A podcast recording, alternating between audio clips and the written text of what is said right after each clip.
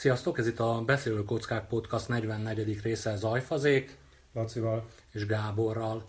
És a mai alkalommal ismét uh, itt uh, a többiek sajnos nem értek rá, én vagyok itt uh, Lacinál, akinek volt egy uh, Noispot nevű uh, startup cége uh, hajdanában. Sajnos uh, uh, már nincs ez a cég, hogyha jól tudom, de Laci azt mondta, hogy itt uh, szívesen beszélgetne arról, hogy, hogy hogy volt ez a cég, hogy ment, mi ment jól, mi ment rosszul, és reméljük, hogy a, erről, erről fogunk itt beszélgetni, reméljük, hogy elnyeri majd érdeklődéseteket. És akkor Laci kezdhetnénk talán azzal, hogy bemutatkoznál és mondaná egy pár szót erről a Noisepot nevű dologról. Aha, akkor sziasztok, még egyszer, már egy László vagyok. Annyit javítani, hogy maga a cég még van, meg így a szolgáltatás az döcög de, de így mint, mint startup mondjuk így, hogy, hogy megszűnt funkcionálni, fejreállt, bereállt a földbe, mint egyébként az előfordul a startupok 90-90 valahány százalékával, attól függ, hogy honnantól kezdve hívunk valamit startupnak. Maga az, bocsánat, maga az ötlet az az volt, amit elneveztünk a Social Jukeboxnak, ez egy olyan szolgáltatás volt, hogy velünk szerződésbe álló kocsmák, szórakozóhelyek, éttermek, éttermekben szólt a mi szolgáltatásunk, és ahol a mi szolgáltatásunk szól, oda te besétálva tudtál szavazni arról, hogy milyen zene szóljon, feltetted a mobiltelefonodra a mobil alkalmazásunkat, elindítottad az alkalmazást, és láttál egy playlistet, mint egy pénzbedobós Woodlitzerben, vagy, vagy Jukeboxban. Annyi, volt a, külön, annyi a különbség, hogy, hogy a Noispotnál ez úgy működött, hogy ugye a, a Woodlitzernél előfordul, hogy valaki odasétál, két kiló apró pénzzel teledobálja a gépet, és, és akkor egész este azt szól, amit ő szeretne. A miénkben az volt a, a mi szolgáltatásunkban az volt a közösségi élmény, hogy betettél annyi számot, amennyit akartál, ezt mindenki látta, és mindenki tudott még pluszba szavazni, és mindig azt a számot játsza, játszott a szolgáltatás, amire éppen a legtöbb szavazat érkezett. Aha. Tehát a leg, legnépszerűbb zenét, és a, azt gondoltuk, hogy így mindig az a zene fog szólni egy helyen, amit, amit ugye a legtöbben szeretnének. Ennek volt igazából még mindig elérhető a, a honlapunkon egy ilyen házi buli változat, ami YouTube videókkal működött ugyanígy. Aha.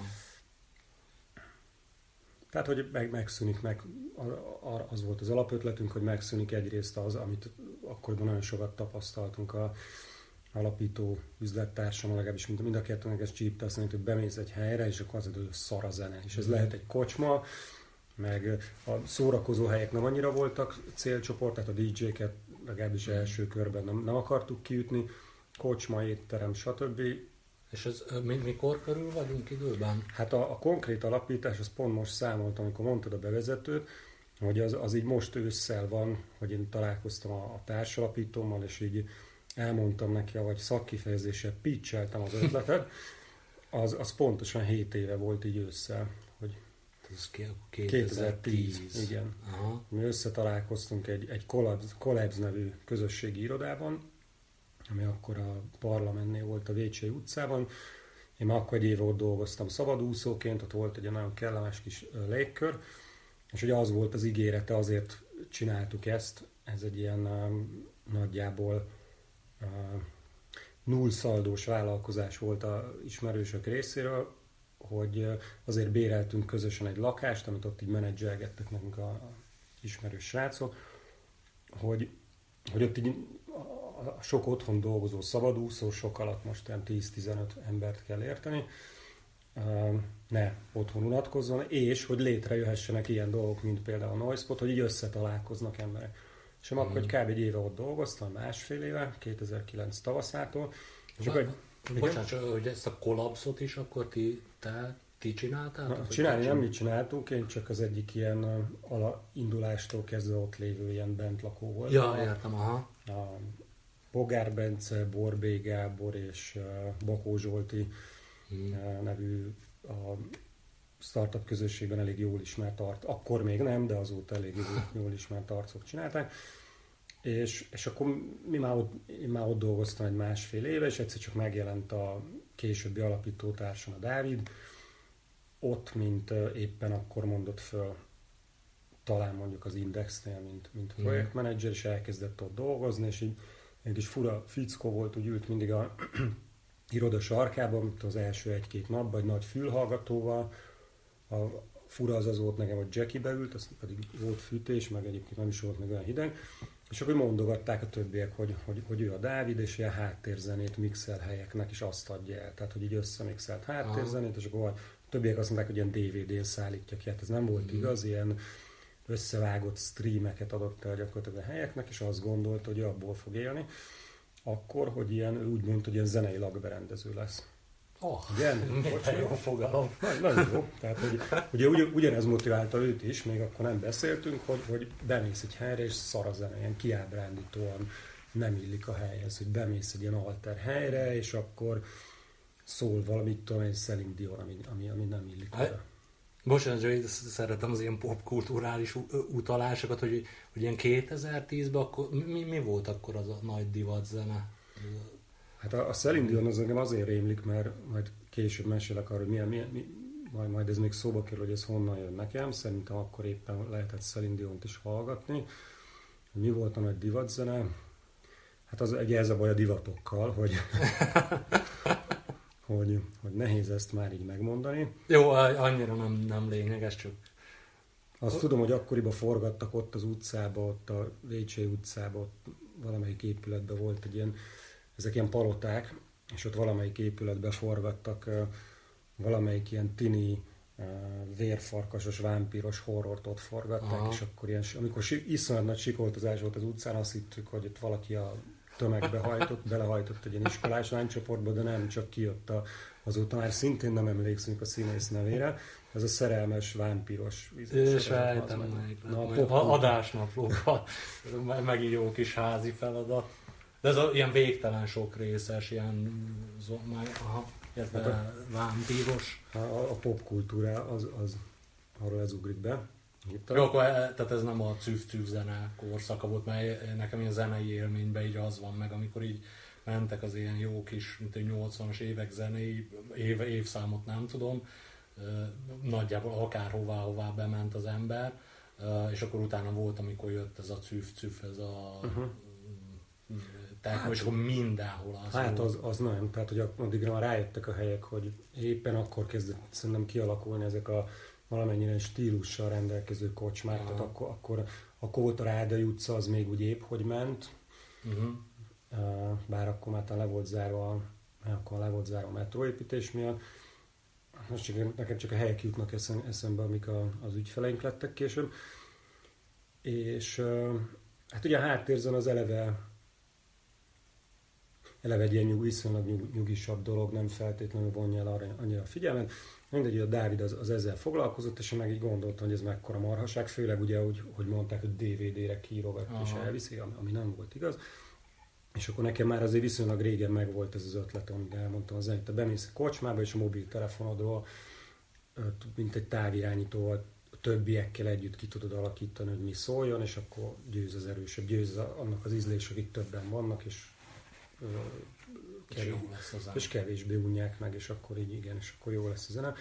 És akkor elmondtam a, a Dávidnak ezt a történetet, hogy hello, szia, már egy Lászlók, hello, bemutatkoztunk, és mondom, lenne egy ötlete. Nekem ez egy viszonylag nagy lépés volt, hogy én egy én, én nem csak beszélek, hanem én is kocka vagyok, meg akkor még úgy, akkor még inkább kocka voltam, nem azért, mert most kevésbé tudok programozni, hanem azért, mert ilyen, ilyen kockásabb volt a mentalitásom és, és viszont viszonylag nehéz volt um, ilyen, ilyen jellegű beszélgetéseket kezdeményezni. Hát ugye ez, ezt mindenki ismeri egyébként, aki elkezd startup foglalkozni, mert én azóta elég sok ilyen startupot indító vállalkozót ismerek, és nagyon nehéz őket rávenni arra, hogy pitcheljél, ez az amerikai vállalkozói kultúrában egy viszonylag fontos dolog, hogy mondd el bullshit nélkül, mondd el két mondatba, öt mondatba, fél percbe, két percbe, foglald össze, mit csinálsz. Uh-huh. És ez viszonylag gyakran egy blokkot okoz az emberekbe, mert egy, nem tudják pontosan, kettő, nem merik ilyen nagyon élesen leszűkíteni, mert a 25 dolog, amit Mm. Ők mind gondolnak, hogy valószínűleg mind, kell, meg, mind meg kell csinálni.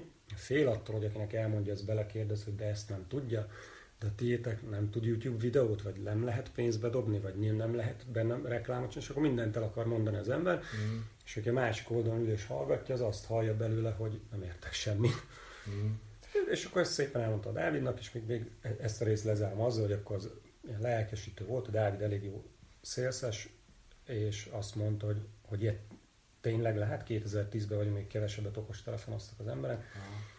Hogyha fú, hát hogyha ilyet, hogyha ezt, meg, hogyha ezt eh, leprogramozod, akkor én eladom. És akkor mondta, jó, ez egy, jó, akkor, akkor őt eladta magát, akkor kezdjünk el erre gondolkodni, meg beszélgetni, hogy hogy lehet ebből valami. Uh-huh. Gyorsan reflektálva csak erre, erre a pitch témára, hogy a, mostanában így kitettem a YouTube csatornánkra, Facebook oldalunkra az egyik, az első beszélgetésünket, amit még csak ilyen tesztelésre csináltunk, ahol ilyen szociális médiáról beszélgettünk, és akkor én ott a, ott érdekes volt így visszahallgatni, többek között azért is, mert hogy akkor ott én így szokás szerint a szóismétléseim, meg a körmondataim már akkor is megvoltak, és többször elhangzott a számból az a mondat, hogy a Twitteren nem találom a fogás, a Twitteren uh-huh. nem találom a fogás. És az a érdekes, hogy hát most részben azért, mert újra hallgattam ezt a, ezt a felvételt, meg vannak itt ügyes bajos dolgaim, hogy, hogy, hogy így elkezdtem használni a Twittert. És a, a, a, a tapa, személyes tapasztalatom az az, amit, amit te is mondtál, hogy az a, tényleg, hogy ilyen röviden, tömören meg kell fogalmazni valamit, a, a, ugye a Twitter 140 karakter, tehát hogy, hogy ahogy így, így, így most elkezdtem aktívabban használni, ez, ez tényleg egy, tehát nem triviális feladat, de, de ilyen tök, tök jó, amikor így van a fejedben itt olyan 500 dolog, és akkor azt, amikor így le tudod, tehát nem egyszerű, viszont me, szerintem tanulhatod, és így tényleg így le tudod sűríteni, jó mondjuk egy-két tweetbe. Szóval az a, ez volt nekem ilyen személyes élmény így ezzel a, a pitch kapcsolatban, meg hát igen, én is ilyen, ilyen kockaként úgy, úgy, úgy megvan, a, megvan a helyzet, hogy akkor most így val, valaki ilyen nem ebbe a nem tudom minek nevezük, ilyen szociális környezetben lévő embernek ez oda menni, az, az, tehát nekem is az életemben számtalanszor volt, amikor ez, ez ilyen ad egy, hogy kihívás volt, ad, ad kettő meg egy, hogy nem mertem egyszerűen, és az, az egy nagy, nagyon nehéz dolog azt, azt levetkőzni. Jó, és akkor a... De ez, ez csak így eszembe jutott, ilyen gyors reflektálásként, és akkor oké, okay, Dávid, ugye? Dávid, Dávid. És akkor azt mondta, hogy csináljátok, és akkor utána, utána mi történt? És akkor utána az volt, hogy akkor elkezdtünk nagyon csinálni, akkor kitaláltuk, hogy jó, akkor ott csináljuk, akkor kitaláltuk, hogy figyelj, csináljuk úgy, hogy ugye mind a ketten azért közben szabadúszóskodtunk, én ilyen amerikai kisebb cég, például, például akit említettem, az Expensify, talán akkor, akkor dolgoztam nekik, mm. ilyen távolról fejleszgettem nekik ilyen mobil alkalmazásokat, ezt mm. azt, szabadúszók, Bo- igen. Bocsánat. bocsánat, csak az Expensify-t Lacival beszélgettünk a fölvétel előtt egy kicsit. Két apró megjegyzés, tehát Laci volt az, akivel a BKK kapcsán beszélgettünk először, azt szerintem elfelejtettem mondani.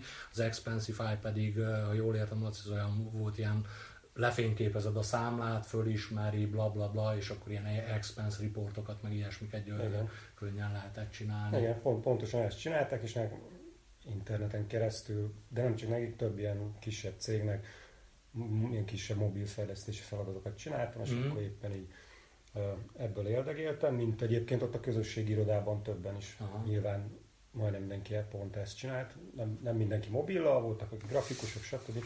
Ebből éltünk szabadúszóként, és a, akkor azt talál, Dávidnak is voltak ilyen különféle éppen akkor beindítandó biznisze, és akkor azt találtuk ki, csináljuk azt, második a nagyokat, csináljuk azt, mint a Google.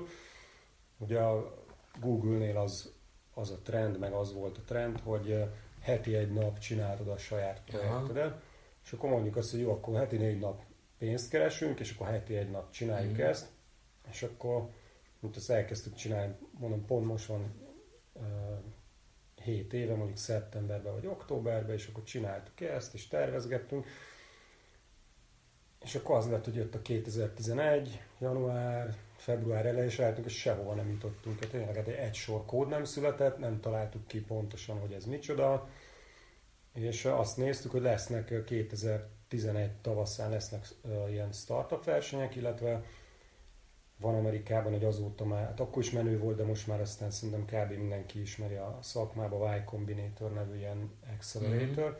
Az accelerator az egy olyan szervezet, ahol bekerülsz egy ilyen kis startupként, és akkor egy ilyen üzleti gyorsító, aki megtolnak, ad, adnak pénzt is, akkor még csak ilyen 15 ezer dollárt lehetett kapni kétfős csapatként, de nem is az a lényeg, hanem a, hanem a business network. Most mondjak ah. példákat, a, a Airbnb, a Dropbox, meg még pár ilyen hasonló fajsú cég az onnan került. Az Y Combinator? Y Combinator. Aha. Ha? Hm, azt nem is tudtam. És hát most már igen, most volt egyébként az első magyar csapat, aki bekerült, tehát már előre a poént, hogy mi bekerültünk-e, nem. Mm. Uh, és, de hogy, hogy a nyári, uh, mindig van egy nyári, meg egy téli ilyen batch, ilyen uh, évfolyam, vagy, vagy szemeszter, ez ilyen három hónapos Aha. program, és a nyárira áprilisig kellett jelentkezni, és márciusban volt, március 30-án volt Budapesten a, a Barcamp nevű rendezvénysorozatnak a magyar, magyar startup versenye, amit talán akkor más, másodjára rendeztek meg. Szintén akkor tavasszal, amikor áprilisban volt a, egyébként a kollapzos srácok által szervezett Elevator Pitch Competition, ami egy ilyen szintén egy pitch verseny volt, ez mindjárt kitérek rá, hogy micsoda, és az a lényeg, hogy azt néztük, hogy jó, akkor ezekre el kéne készülni, ott van nem tudom, február vagy március első van, és nem állunk sehol, és akkor kitaláltuk, hogy jó, akkor mit csináljunk, hát akkor azt kell csinálni, rá kell feküdni intenzíven egy hónapig dolgozni rajta. Mit kell csinálni intenzíven egy hónapig? Programozni. Mm. Ki tud programozni? Én tudok programozni. Na jó van, de hogy akkor hogy csináljuk azt, hogy, hogy ne csak az én pöcsön legyen az ülő, hogy szépen mondjam, mert hogy a Dávid addig tudja csinálgatni a saját bizniszét, én meg ez egyébként elég gyakran előforduló probléma ilyen projektek között, hogy, hogy mind a ketten kockáztassunk. Világos. Uh-huh. Mert hogy ha, én, ha csak én kockáztatok, akkor később, amikor én fejlesztek egy hónapig, akkor azzal beleteszek valamennyi értéket, a pénzt, amit nem kerestem meg. És akkor ugye a, a potenciális az üzlettársam az próbálkozgat mondjuk eladni, és ha nem sikerül, akkor lehet, hogy ő egy nap után feladja. Uh-huh. Én már, nekem már ott van a befektetésem, uh-huh. neki még nincs ott, és akkor azt kell csinálni, azt találtuk ki, hogy, hogy akkor kockáztassunk egyszerre, nem üljünk mind a ketten be ebbe a csónakba, és akkor azt találtuk hogy nekem szükségem van x forintra arra, hogy egy, mondjuk 300 ezer forintra arra, hogy egy hónapig megélje. Uh-huh. A belvárosi lakásom van. Többi, hogy csináljuk ezt? Úgy csináljuk, hogy én már nem akartam többet fölélni a megtakarításaimból, meg valahogy kényszeríteni akartam magamat arra, hogy, hogy ez mindenképp kész legyen. És akkor azt találtuk ki, hogy Dávid kölcsön fog kérni azért, hogy rajta is legyen egy nyomás, azért nem a saját pénzét, aki kölcsön kér valamelyik barátjától 150 ezer forintot, én kölcsön kérek a családomtól 150 ezer forintot, és azt arra használ, hogy én egy hónapig éljek, amíg ezen dolgozom, és majd akkor adjuk vissza a pénzt, ha megjött a befektetés. És ezzel egy nyomást tettünk aha, mind a kettőnkre. Aha. Én persze igazából itt a Dávidnak nem volt benne pénze, de ugye ja. meg nekem meg kellett adni neki felé is a 150 ezer forintot, de azért neki rajta is volt egy nyomás, mert ő meg tartozott egy barátjának. Ez ó, na, nagyon, nagyon tetszik ez a... Ez, ez, ez a igen, tehát voltam sajnos olyan helyzetben, amikor mit ilyen több ember így egyszerre csinál valamit, és a, valaki többet tesz bele, mint a többi, az na, a, ú, rossz vért szül. Tehát ez, ez, ez nekem nagyon tetszik ez a ez az ötlet. És csak még kicsit tovább menjünk így a mondtad, hogy a, mi, mi történt, amikor kitaláltátok az ötletet, meg a ez a pitch verseny között. Mondtad, hogy kód nem született, nekem akkor az... De a pitch viszont... verseny született? Tehát, hogy ez, amit most mondok, ez még a pitch verseny előtt van? Ja nem, csak hogy ö, tehát a, abban, a, abban a fázisban mi történt, amikor mondtad, hogy meg ja. az ötlet, meg hogy kitaláltátok, hát hogy ez a pitch verseny. Ja, mert, mert, Gianni, tehát a, hát amire én tippelnék, az az, hogy akkor így utána néztetek, hogy hogy, hogy kell vagy specifikáltatok, vagy hát, hogy hogy igen. kell pitchelni, vagy, hát vagy, az... vagy ilyen egyveleg, mi, Hát, tehát mivel foglalkoztatok, amikor meg Nehéz ezt megmondani, mert igazából ott nem mond, tehát hogy azt éreztük, hogy nem haladunk, tehát sok mindennel nem. Itt hetente egyszer dumáltunk, Kitaláltuk, hogy akkor most legyen benne push messaging marketing üzenet, vagy nem. Mm. Beszélgetünk befektetők, kitaláltuk, hogy hát mi lószart fogunk magyar befektetőt bevonni, mert hogy mi majd megyünk külföldre nekünk majd külföldi befektetőink lesznek, akkor beszéltünk arról, hogy a Dávid az, az melyik ügyfeleit tudja, melyik ügyfelei ezt tudja kirakni, akik most éppen az ő ezt a mixelős, előre elkészített mm. mixeiért fizetnek. Igazából semmi, azt csináltuk, amit mindenki csinál ilyen helyzetből, pofáztunk, meg álmodoztunk. De, de, de ez, igen, erre, erre voltam Hát, hogy de, de szerintem ez ilyen szükséges. Hát, Én még soha nem csináltam ilyet, de szerintem nekem úgy tűnik, hogy ez egy ilyen szükséges ezeket így átgyúrni az elején. Hát lehet igazából, mondom, itt nem, nem is az volt, hogy, ez nem, hogy, hogy ezek nem voltak szükséges lépések, hanem ezzel a heti egy nappal, meg jó, akkor most ezen a héten nem, mert nekem van egy Skype-om akkor, mm. E, ezzel itt nem jutottunk sehova, és akkor ezért találtuk ki ezt, hogy na, akkor egy hónapot ráteszünk, mm. és akkor az egy hónap alatt én megcsináltam egy, egy MVP-t, ami Minimum Viable Productnak a rövidítés, és azt jelenti, hogy egy olyan minimális funkciókészlettel rendelkező termék, amit már ami viable, vagyis eladható. Mm. Igen, ezt a BKK-snál is igen. beszélgettünk el. Amiért már, amit el fogunk vinni a, a Dávid által már befűtött ügyfeleknek, és azt lehet mondani, hogy jó, tessék, akkor ez val- valamit adjál érte. Először tudtuk, hogy nem fognak fizetni érte, de egy, de azt is látni, hogy ahhoz is viszonylag nagy bizalom kell, hogy akkor ebből szóljon a zene.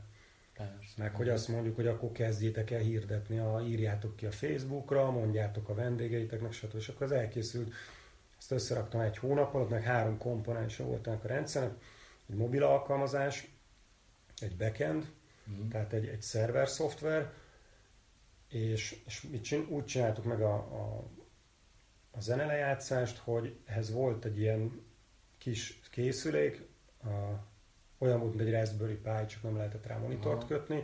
Úgy hívták, hogy Shiva Plug, ez egy ilyen úgy képzeld mint egy ilyen nagyobb szappantartót, amiben van egy mini számítógép. Aha. Sajnos hangkártya se volt benne, úgyhogy ezt USB-n dugtuk rá, de hogy ennek az volt a lényege, meg wifi sem volt rajta, nem Ethernet, de az volt a lényeg, hogy ez egy ilyen abszolút plug and play dolog volt, nem az volt, hogy akkor indítsd el a laptopon, ugye van laptopotok, hiszen valamit a mm. könyvelésre is használtok, oda vittük, bedugtuk és megszólalt a zene.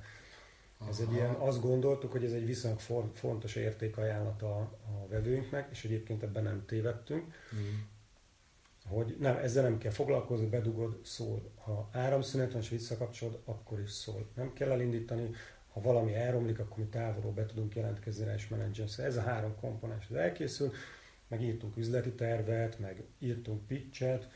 Ez a, mind a két versenyt, a Barcampen és az Elevator pitch talán két perc volt elmondani, illetve megcsináltuk azt, hogy a, a Barcampre azt akartuk mondani, hogy mi nemzetközi cég vagyunk, és két országban vagyunk jelen, úgyhogy a, egy vagy két magyar ügyfél mellé Dávid fölpattant a robogójára, és uh, Ausztriában is volt egy, egy ügyfele, uh-huh.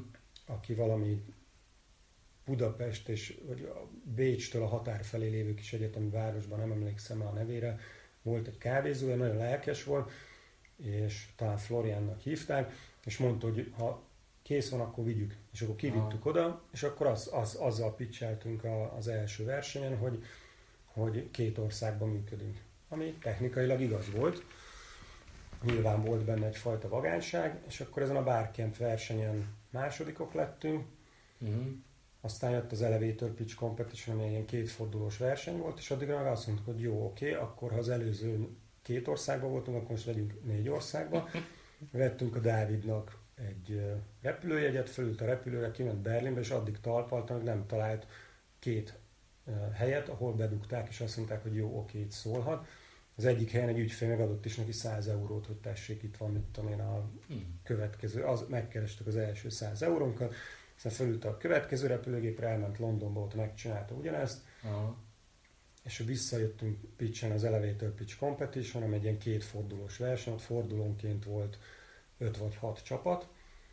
Azért volt egy nagyon jó verseny szerintem, az akkor beindult Jerem is, tehát akkor megjelenő, Magyarországon gyakorlatilag akkor jelentek meg nagyobb számok kockázati befektetők, ezek, ezenek a Jeremy programnak köszönhetően. Ha, bocsánat, ez Igen? a Jeremy program, erről mit, mit kell tudni? Hát erről azt kell tudni, hogy ez egy ilyen EU-s pénzből támogat, támogatott kezdeményezés volt. Ez államhoz pályáztak a alapkezelők, Aha. és azt mondták, hogy az alapkezelőknek be kell rakni 30%-ot, és az állam hozzárak 70%-ot, majd az alapkezelők kiválasztják a cégeket, és befektetnek, és a... Tehát ez valami ilyen startup pénzügyi támogatás. Igen, de a támogatást ezt nem a startup kapta, hanem a befektetők. Aha. Tehát, hogy ebből a szempontból szerintem nem volt egy rossz ötlet, ahogy olvastuk utána a híreket, azért volt, akinek sikerült ezt is megtrükköznie, nem is kevés szereplőnek, de ugye az elképzelés az volt, hogy ha te minden egy forintod mellé kapsz két forintot, és fektesd be ezeket együtt. Aha. Igazából egyébként technikailag az történt, hogy az állam befektetett ezekbe az alapokba, és a befektetésért cserébe elvárt egy hozamot, de úgy fektetett be, de ő is kockázati befektetést hajtott végre, tehát hogyha az alap nem volt nyereséges, akkor nem kellett visszafizetni a hozamot, de a nyereséges volt, Aha. akkor egy ilyen áttétet képezett gyakorlatilag, hogy, a, hogy te nem egy, forint, tehát a, egy forintodon csinál, befektetni három forintod egy cégben, mint egy alap, csináltál rajta, csinált az egész alapodon 30% hasznot, az állam azt mondta, hogy én a két, két forinton után 4 vagy 5 százalékot kérek, értem. és te akkor a három forinton tudtál csinálni, amiből csak egyet fektettél be a, nem tudom most már milyen számokat mondtam, de olyan 10 százalékos uh-huh. hasznodat. Uh, és a lényeg az volt ennél a versenynél, hogy a zsűriben konkrétan az alapoknak a vezérigazgatói ültek ott. Aha. Tehát nem is az volt a lényeg, hogy ki nyer, meg ki nem nyer, hanem az, hogy meghallgattak ezek az emberek, és akkor az első fordulót megnyertük. Igen, volt öt darab első forduló, és utána azoknak a győztesén mentek a második Aha. körbe. Első fordulót megnyertük, és annak úgy is volt vége, hogy az öt alapkezelőből négyen odaadták a névjegyüket, a srácok beszéljünk. És akkor a, mi a, talán az el, első vagy a második körbe voltunk az első fordulóban, és mire jött a második forduló, addigra már két alappal is ott tartottunk, majdnem, hogy aláírjuk a, a term ami azt jelenti, hogy egy ilyen befektetési szerződés, ez egy viszonylag komoly és bonyolult dokumentum, és viszonylag sokáig tart, amíg, amíg letárgyaljuk, ez, ez, ez ilyen fél éves nagyságrend. Viszont azért, hogy amikor elkezdesz tárgyalni egy alappal, akkor azt mondják, hogy kérnek 60 vagy 30-60, 90 nap kizárólagosságot, hogy akkor nem tárgyalsz mással. Mint amikor hogy elkezdesz elni a csaj, hogy az elején, elején becsületesnek kell lenni, aztán ha nem működik, akkor úgy, úgyse, úgyse, úgyse fogunk járni, úgyse házasodunk össze.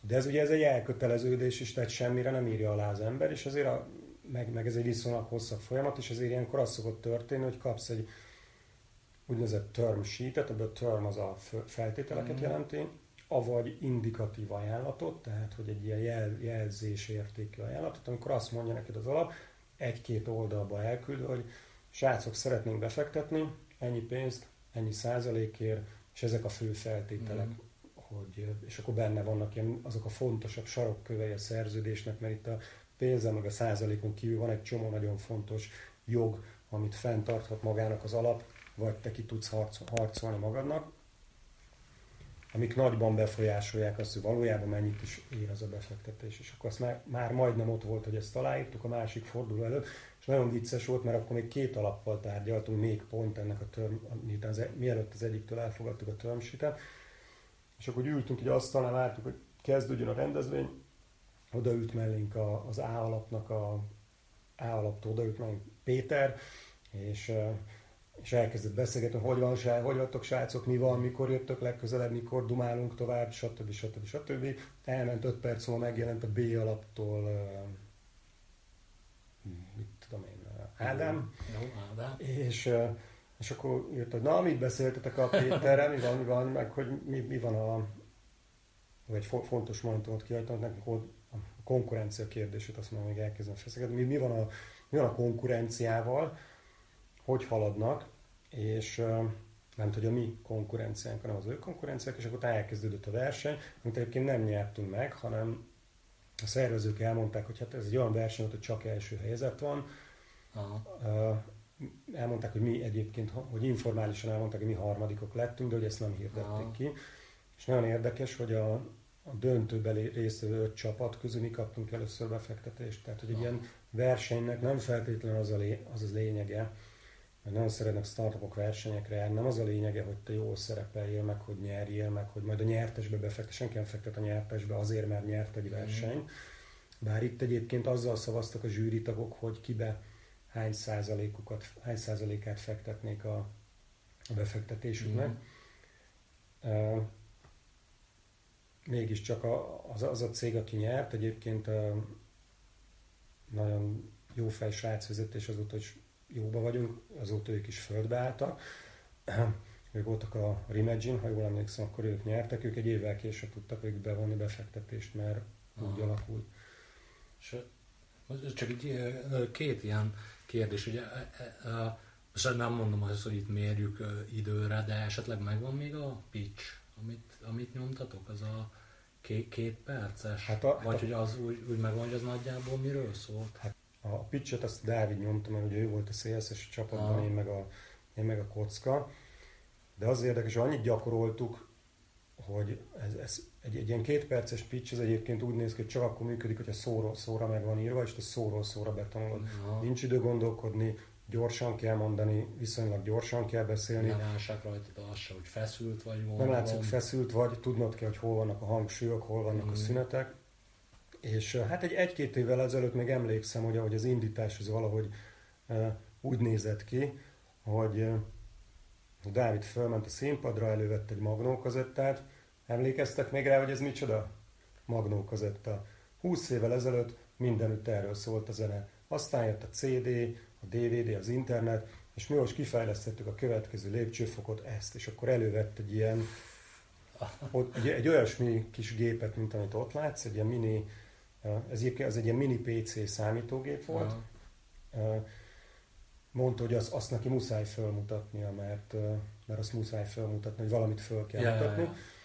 És a, ezt, a noise ez a háttérzene következő generációt. Arra, és még egy ilyen, tényleg ilyen kívülállóként egy ilyen, hát a félig kérdés, félig ilyen megáll, megállapítás, vagy valami ilyesmi, hogy így a, tényleg aki mondjuk ilyesmivel nem foglalkozik, de gondolkozik, hogy úgy startup így, startup úgy, hogy a, legalábbis ezzel én így vagyok, hogy a, azt gondolná az ember, hogy akkor ú, elkezdi az, csinálni a, csinálni a, mi ez a, a cégét, megcsinálni az ötletét, és akkor utána, hogy megy kilincselni. És engem így a, azt találom, ami nagyon érdekesnek, amit, amit mondasz, meg hát valamennyire én is ut, utána jártam, hogy, hogy nem itt ezek a, ezek a kockázati befektetők, hogy, neki, hogy, hogy, hogy egy valamennyire kitalált folyamat van, hogy egy startupot hogy lehet, hogy lehet befektetni, mondtad, hogy van ez a term sheet,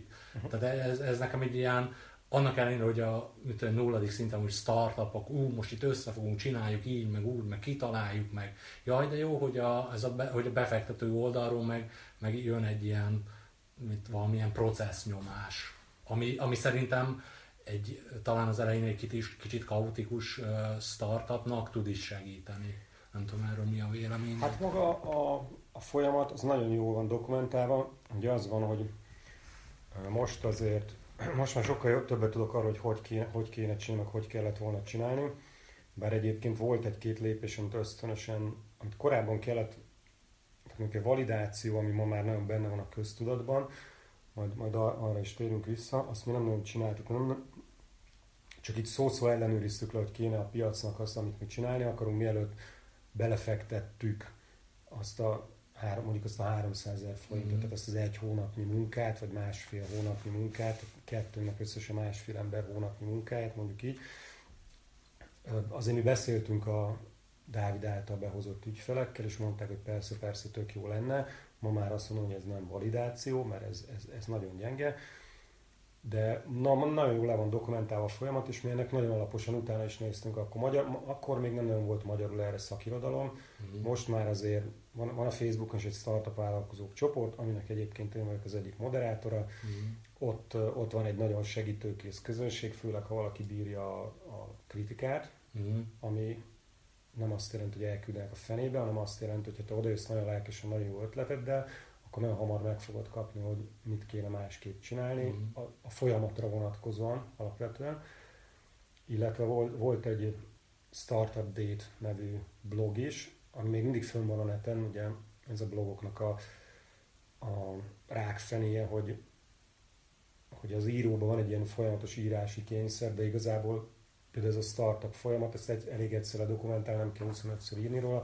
Ez egyébként egy elég jó stílusban itt a Kádas Péter nevű úriember, Startup Date-et. Nagyon jól le van írva a folyamat. Startup Date? Startup Date, jó, Startup megvan. Date. Csak a adásnapról miatt kérdezem, hogy meg akkor így megtalálom. És ott, ott elég jól le van dokumentálva a folyamat. Én is terveztem, hogy többször is, hogy, hogy elkezdek erről blogolgatni, de mi akkor utána néztünk amerikai blogokon, és akkor szépen megnéztük, hogy hogy van a term sheet, hogy néz ki a befektetés, mire kell figyelni.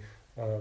Én elég sokat blogoltam azon, mert nem triviális feladat, hogy mennyi, én kitaláltam egy ötletet, oda mentem ez a csávóhoz, a Dávidhoz, és akkor azt kérdezte, hogy jó, oké, akkor állapodjunk meg, hogy milyen részesedés, és akkor első probléma, mert kinek mennyi részesedés mm. van, hogy akkor azt hogy csináljuk, hogy, hogy mi van, ha az egyik kiszáll, mi van, hogy én beveszem ezt a csávót, akiről még alig tudok valamit, aláírunk egy papírt, azt ő mondta, hogy írjunk alá egy papírt, azt, azt jól, jól tettük, aláírunk egy papírt, és akkor mit a két hónap után feladja, és én adtam neki x százalékot, ez ebben az esetben 50 százalék volt, mert azt mondtam, hogy én azt akarom, hogy ugyanannyira tolja, mint én. Uh-huh. Lehetett volna egy ilyen 60, 40, 70, 30-al játszani, azt mondtam, nem akarok vele játszani, mert milliárdosok leszünk, akkor ez tényleg nem fog érdekelni, uh-huh. ha meg nem, akkor meg valószínűleg úgysem működik a történet.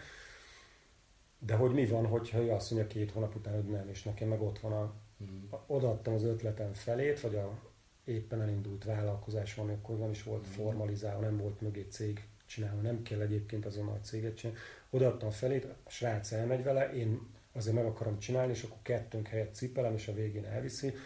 Nyilván erre is ki van találva, hogy Amerikában ez 50-60-70 éve működik.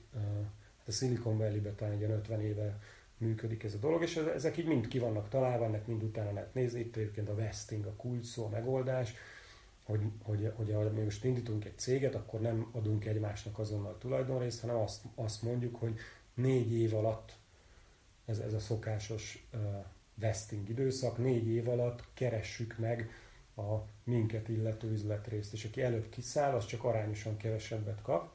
Uh-huh.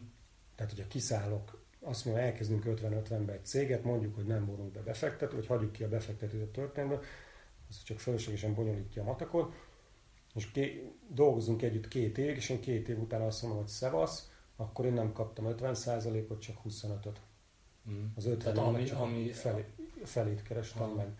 Tehát amiért addig, addig már Igen. dolgoztál. És van, van egy másik trükk ebbe a vestingbe, azt szokták mondani, hogy van benne egy ilyen egyéves cliff, egy ilyen szakadék, ha egy év előtt kiszállsz, akkor semmi. Aha.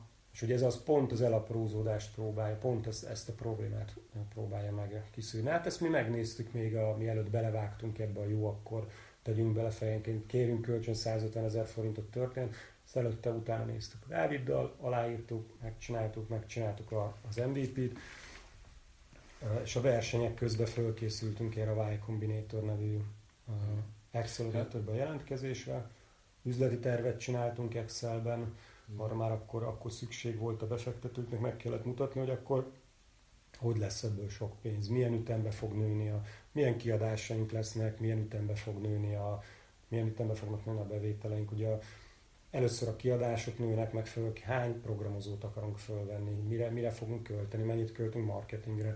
És akkor abból ugye jól látszik, hogy elkezdenek növelni a kiadásaidat, a bevételeid meg csak később kezdenek nőni, mm. és mhm. akkor szépen mész le mínuszba.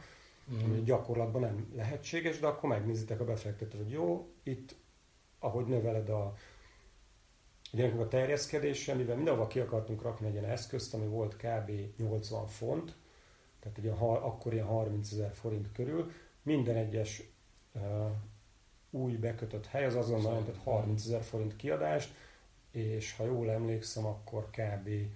40 euró bevételt, aminek kb. az egyharmada maradt a cégnél, tehát kb. egy ilyen 3-4-5 hónap után jött vissza. Mm. És hogy mi egyre gyorsabban akartunk terjeszkedni, azzal az, az történt, hogy új, meg új városokat behozni, hogy egyre, nagyobbak lett, egyre nagyobb lett a veszteségünk mm. papíron, ami utána nyereségbe fordult minden egyes eszköznél, de, de mivel a mi gyorsítani akartuk a terjeszkedés mértékét, ezért közben gyorsult a veszteség, és akkor megnéztük, hogy jó, akkor addig, hogy eljutunk itt a 2000 helyig x év alatt, akkor mennyire fog lemenni ez a, mekkora lesz ez a pénzügyi gödör, mm. és akkor kijött, hogy nem tudom én mennyi, 50 millió szál, nem tudom hány millió mm. forint, sok millió forint, és akkor azt mondtuk a befektetőnek, hogy akkor ennyire van szükségünk, meg még egy kicsi, hogy ne érjünk le a földre a, a mm. repülőgéppel, hogy megpróbáljuk felszállni.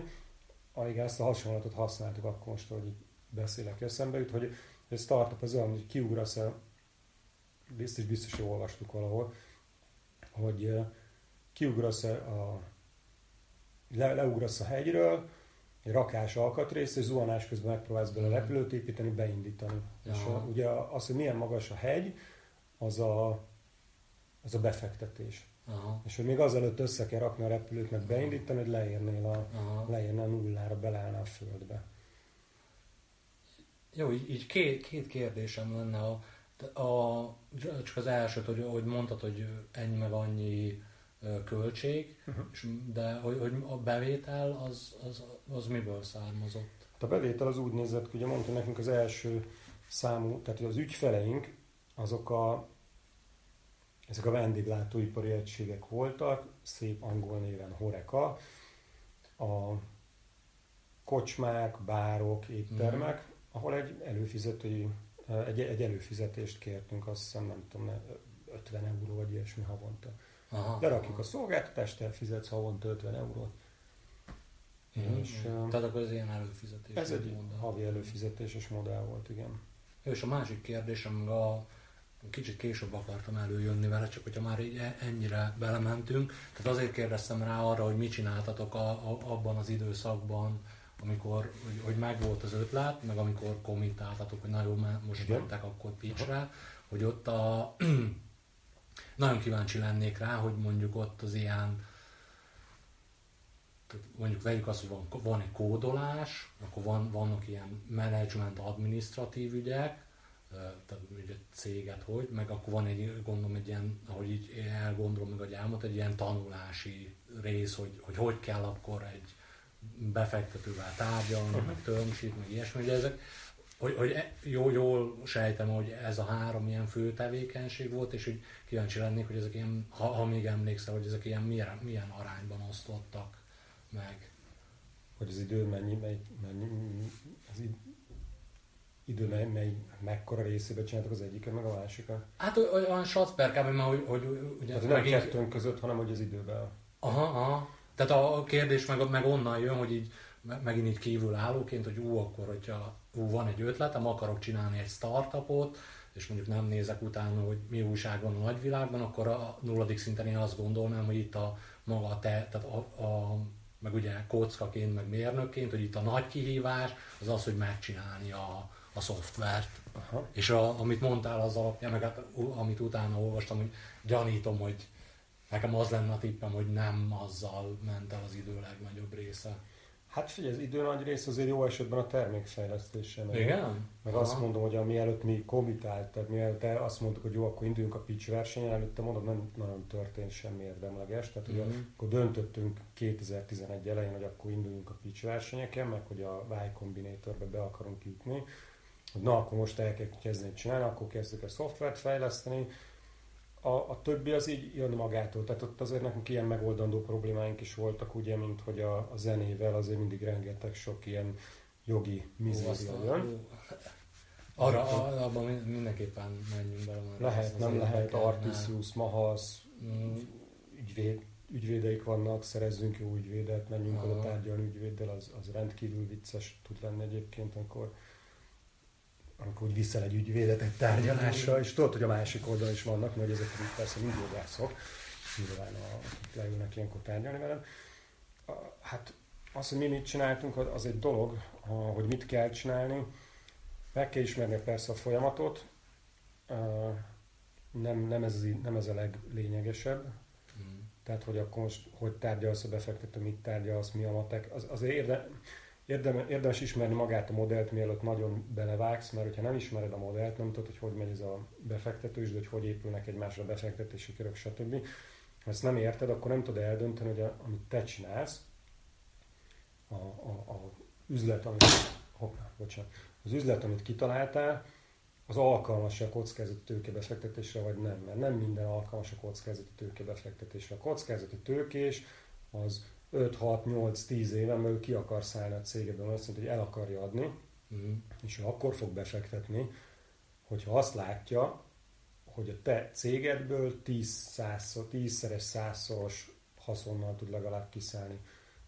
Persze pontosan tudja, hogy ennek kicsi a valószínűség, hogy bekövetkezik, hogy pont a te cégednek lesz akkora értéke, de ő befektet 10, 20, 30, 40 cégbe, és ugye ezzel terítve a kockázatot, de csak olyanba fektet be, amiben benne van a potenciál. Uh-huh. Tehát, hogyha nyitok a sarkon egy fagyizót, abban nincs benne a potenciál, hogy, uh-huh. hogy százszoros hasznot hozzon. A Noispotban benne volt a potenciál, de nem hozott. Tehát uh-huh. nulla lett. Ezzel puf, rosszul jártunk. Hogyha befektetünk jól csinálni a dolgát, és sok cégbe jól terítette a kockázatot, akkor az átlagos hozama az meg lesz az a 20-30 százalék, ami, amit mondjuk valószínűleg ők elvártak az egész portfóliótól. A ah, sarki fagylaltos meg 90% valószínűségét csinált egy tök jó bizniszt. Uh-huh.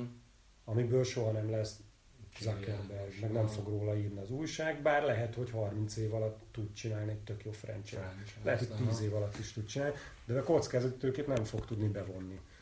Mert, mert más a logikája a dolognak. Tehát, hogy, hogy, hogy ezt, ezt érdemes megérteni, de amúgy igen, a termékfejlesztésre kell figyelni, az, az, a, az érdekes, hogy mindenki az ötletével szeret foglalkozni. Mindenki ezzel szeret, ha, ha van egy IT is a csapatban, akkor ő nagyon hamar el akar kezdeni programozni, Viszont a, a, a nem csak a, a befektetők tudják minimalizálni a kockázatokat azzal például, hogy több cégbe fektetnek be, meg hogy ez a folyamat, amin ez a, fél, ez a három hónap fél év, Magyarországon az inkább fél év, ugye a nagyságú befe, rendű befektetés, amit mi csináltunk, uh, átnézik a céget, csinálnak egy ilyen due diligence vizsgálatot, megismernek titeket, hogy most így nem vagytok-e tök hülyék a témához, meg meg nincs valami disznóság a cégen belül, egy új cégnél azért kicsi a valószínűség, egy meglévő cégnél azért lehetnek ott a mm.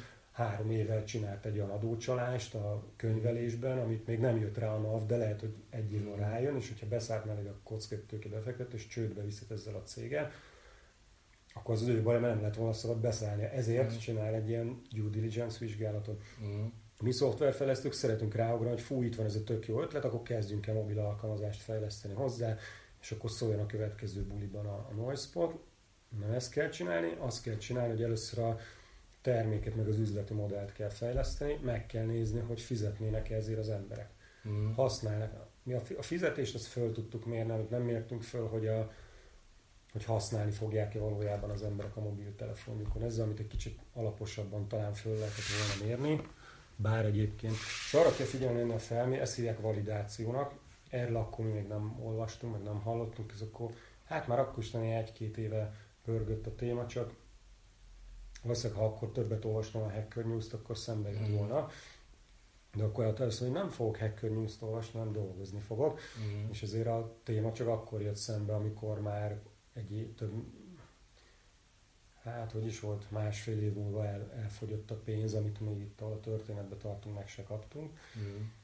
Tehát meg kell nézni először, hogy kell ez az embereknek, érdekli őket, mit, mit mondanak róla, mit gondolnak róla. Ez, ez önmagában egy nagyon trükkös és ám de szórakoztató dolog, mm. és nagyon nehéz, mert kitaláltad nyilván a világ legjobb ötletét, és fel kell mérni az, hogy kell ez az embereknek, és hát ezzel két dolog lehet. Az egyik az az, hogy, hogy az, azt mondják az emberek, hogy kell, de te már eddig is azt gondoltad, hogy kell, tehát hogy ez neked lelkileg nem fog semmit adni, viszont tökre le, le tudnak húzni azzal, hogy kiderül, hogy nem.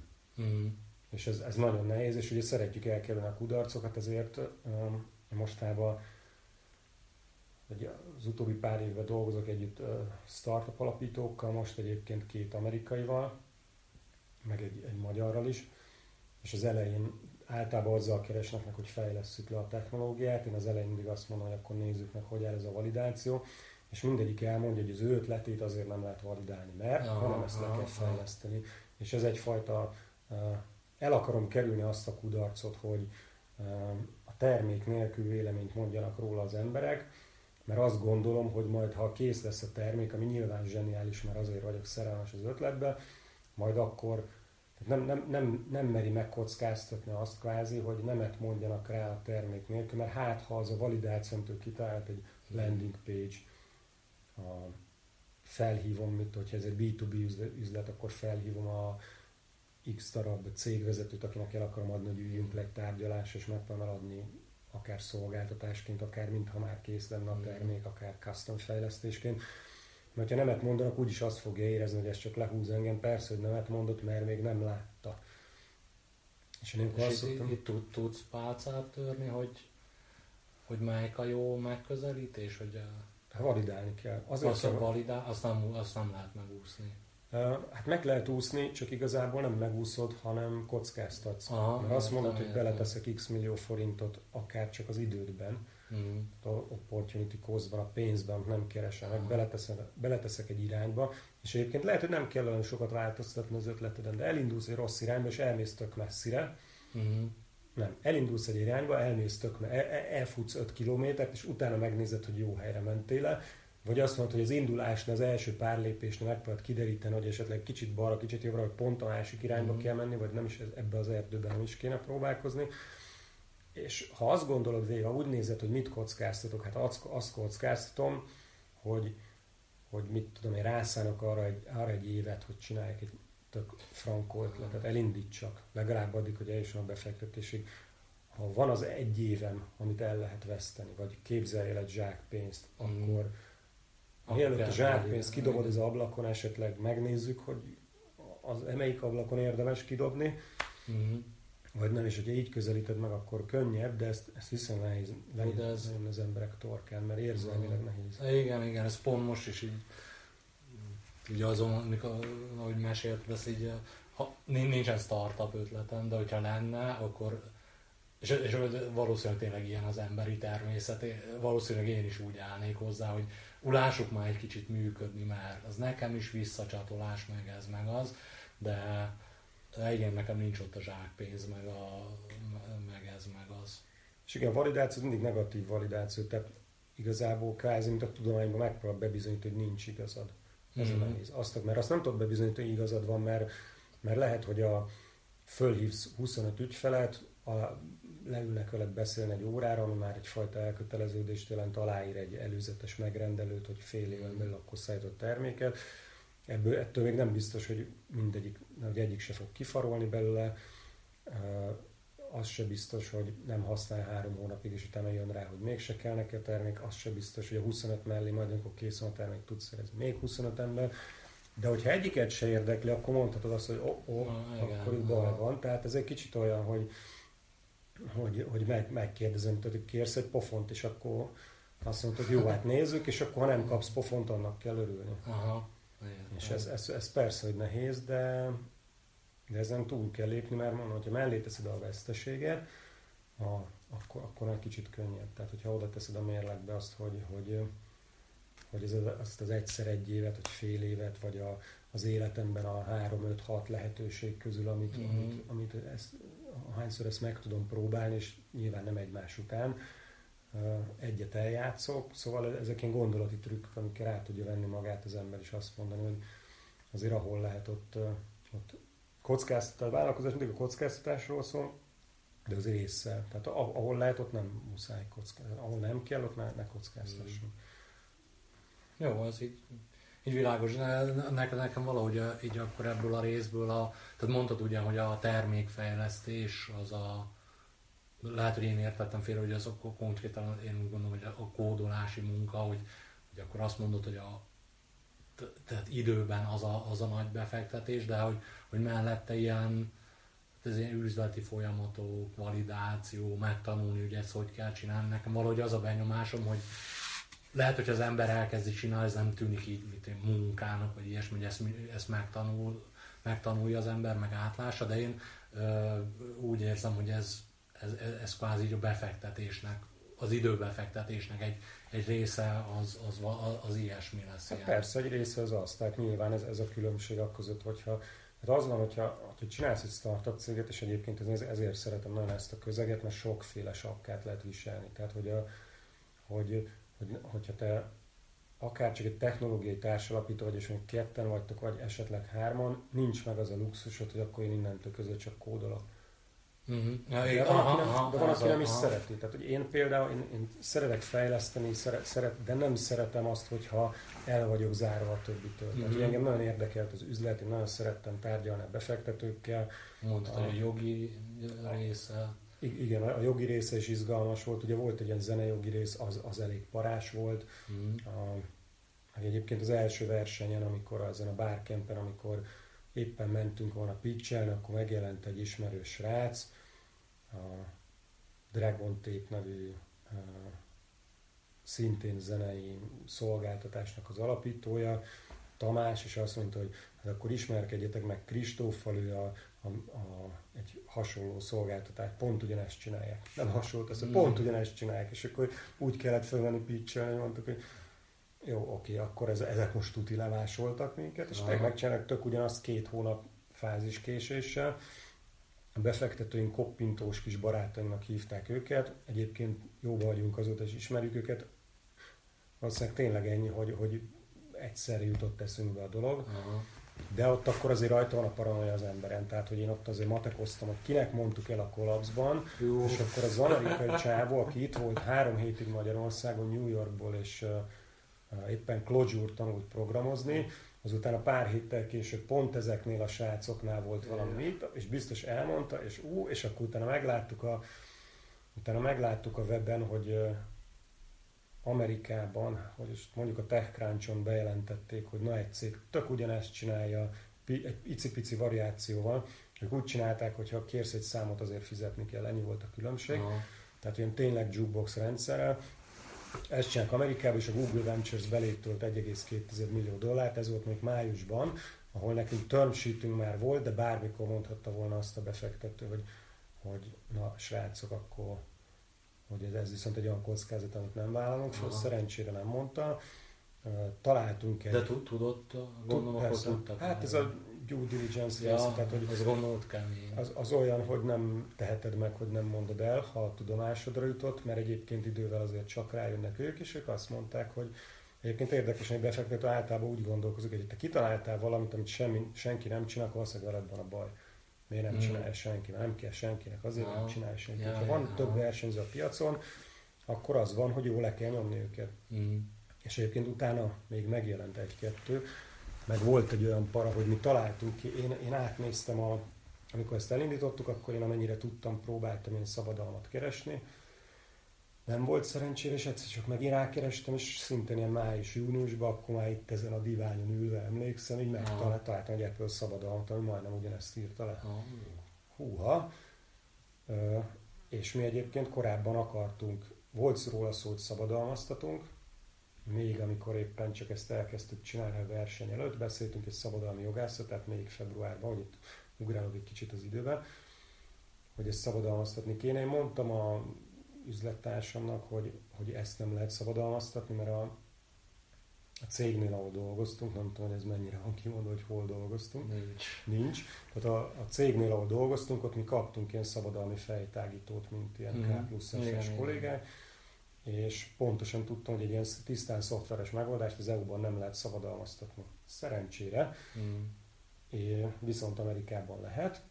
Mi meg gondolkoztunk, hogy szabadalmaztassuk, hogy ne, a szabadalmi jogász mit mondott, természetesen lehet szabadalmaztatni, tegyünk mellé egy hardware eszközt, jó, úgyis akartunk hardware eszközt mellé tenni, amúgy is tök jó, szabadalmaztassuk, ennyibe meg ennyibe kerül, mondtuk, hogy jó, köszi, akkor nem. Nem volt egyébként sok először tenni 50 vagy 100 ezer forint és akkor kiderült májusban, hogy ez mégiscsak az Apple-nek van rá egy szabadalma. Egyébként mi már dolgoztunk rajta, amikor ez, ez élessé vált ez a mm. szabadalom, és amikor a szabadalmi bejelentés dátuma, az meg mondjuk, ami 2009 volt, de akkor nekem ág volt az ötlet, és akkor nagyon mérges voltam, de ugye nekem volt egy ilyen 4-5-6 ötletem, amit gondoltam, hogy tök jó lenne szabadalmaztatni, nyilván esélytelen voltam kifizetni azt a mm. annyiszor kb. 1 millió forintot, amiben akkor itthonról került elintézni az amerikai szabadalmat.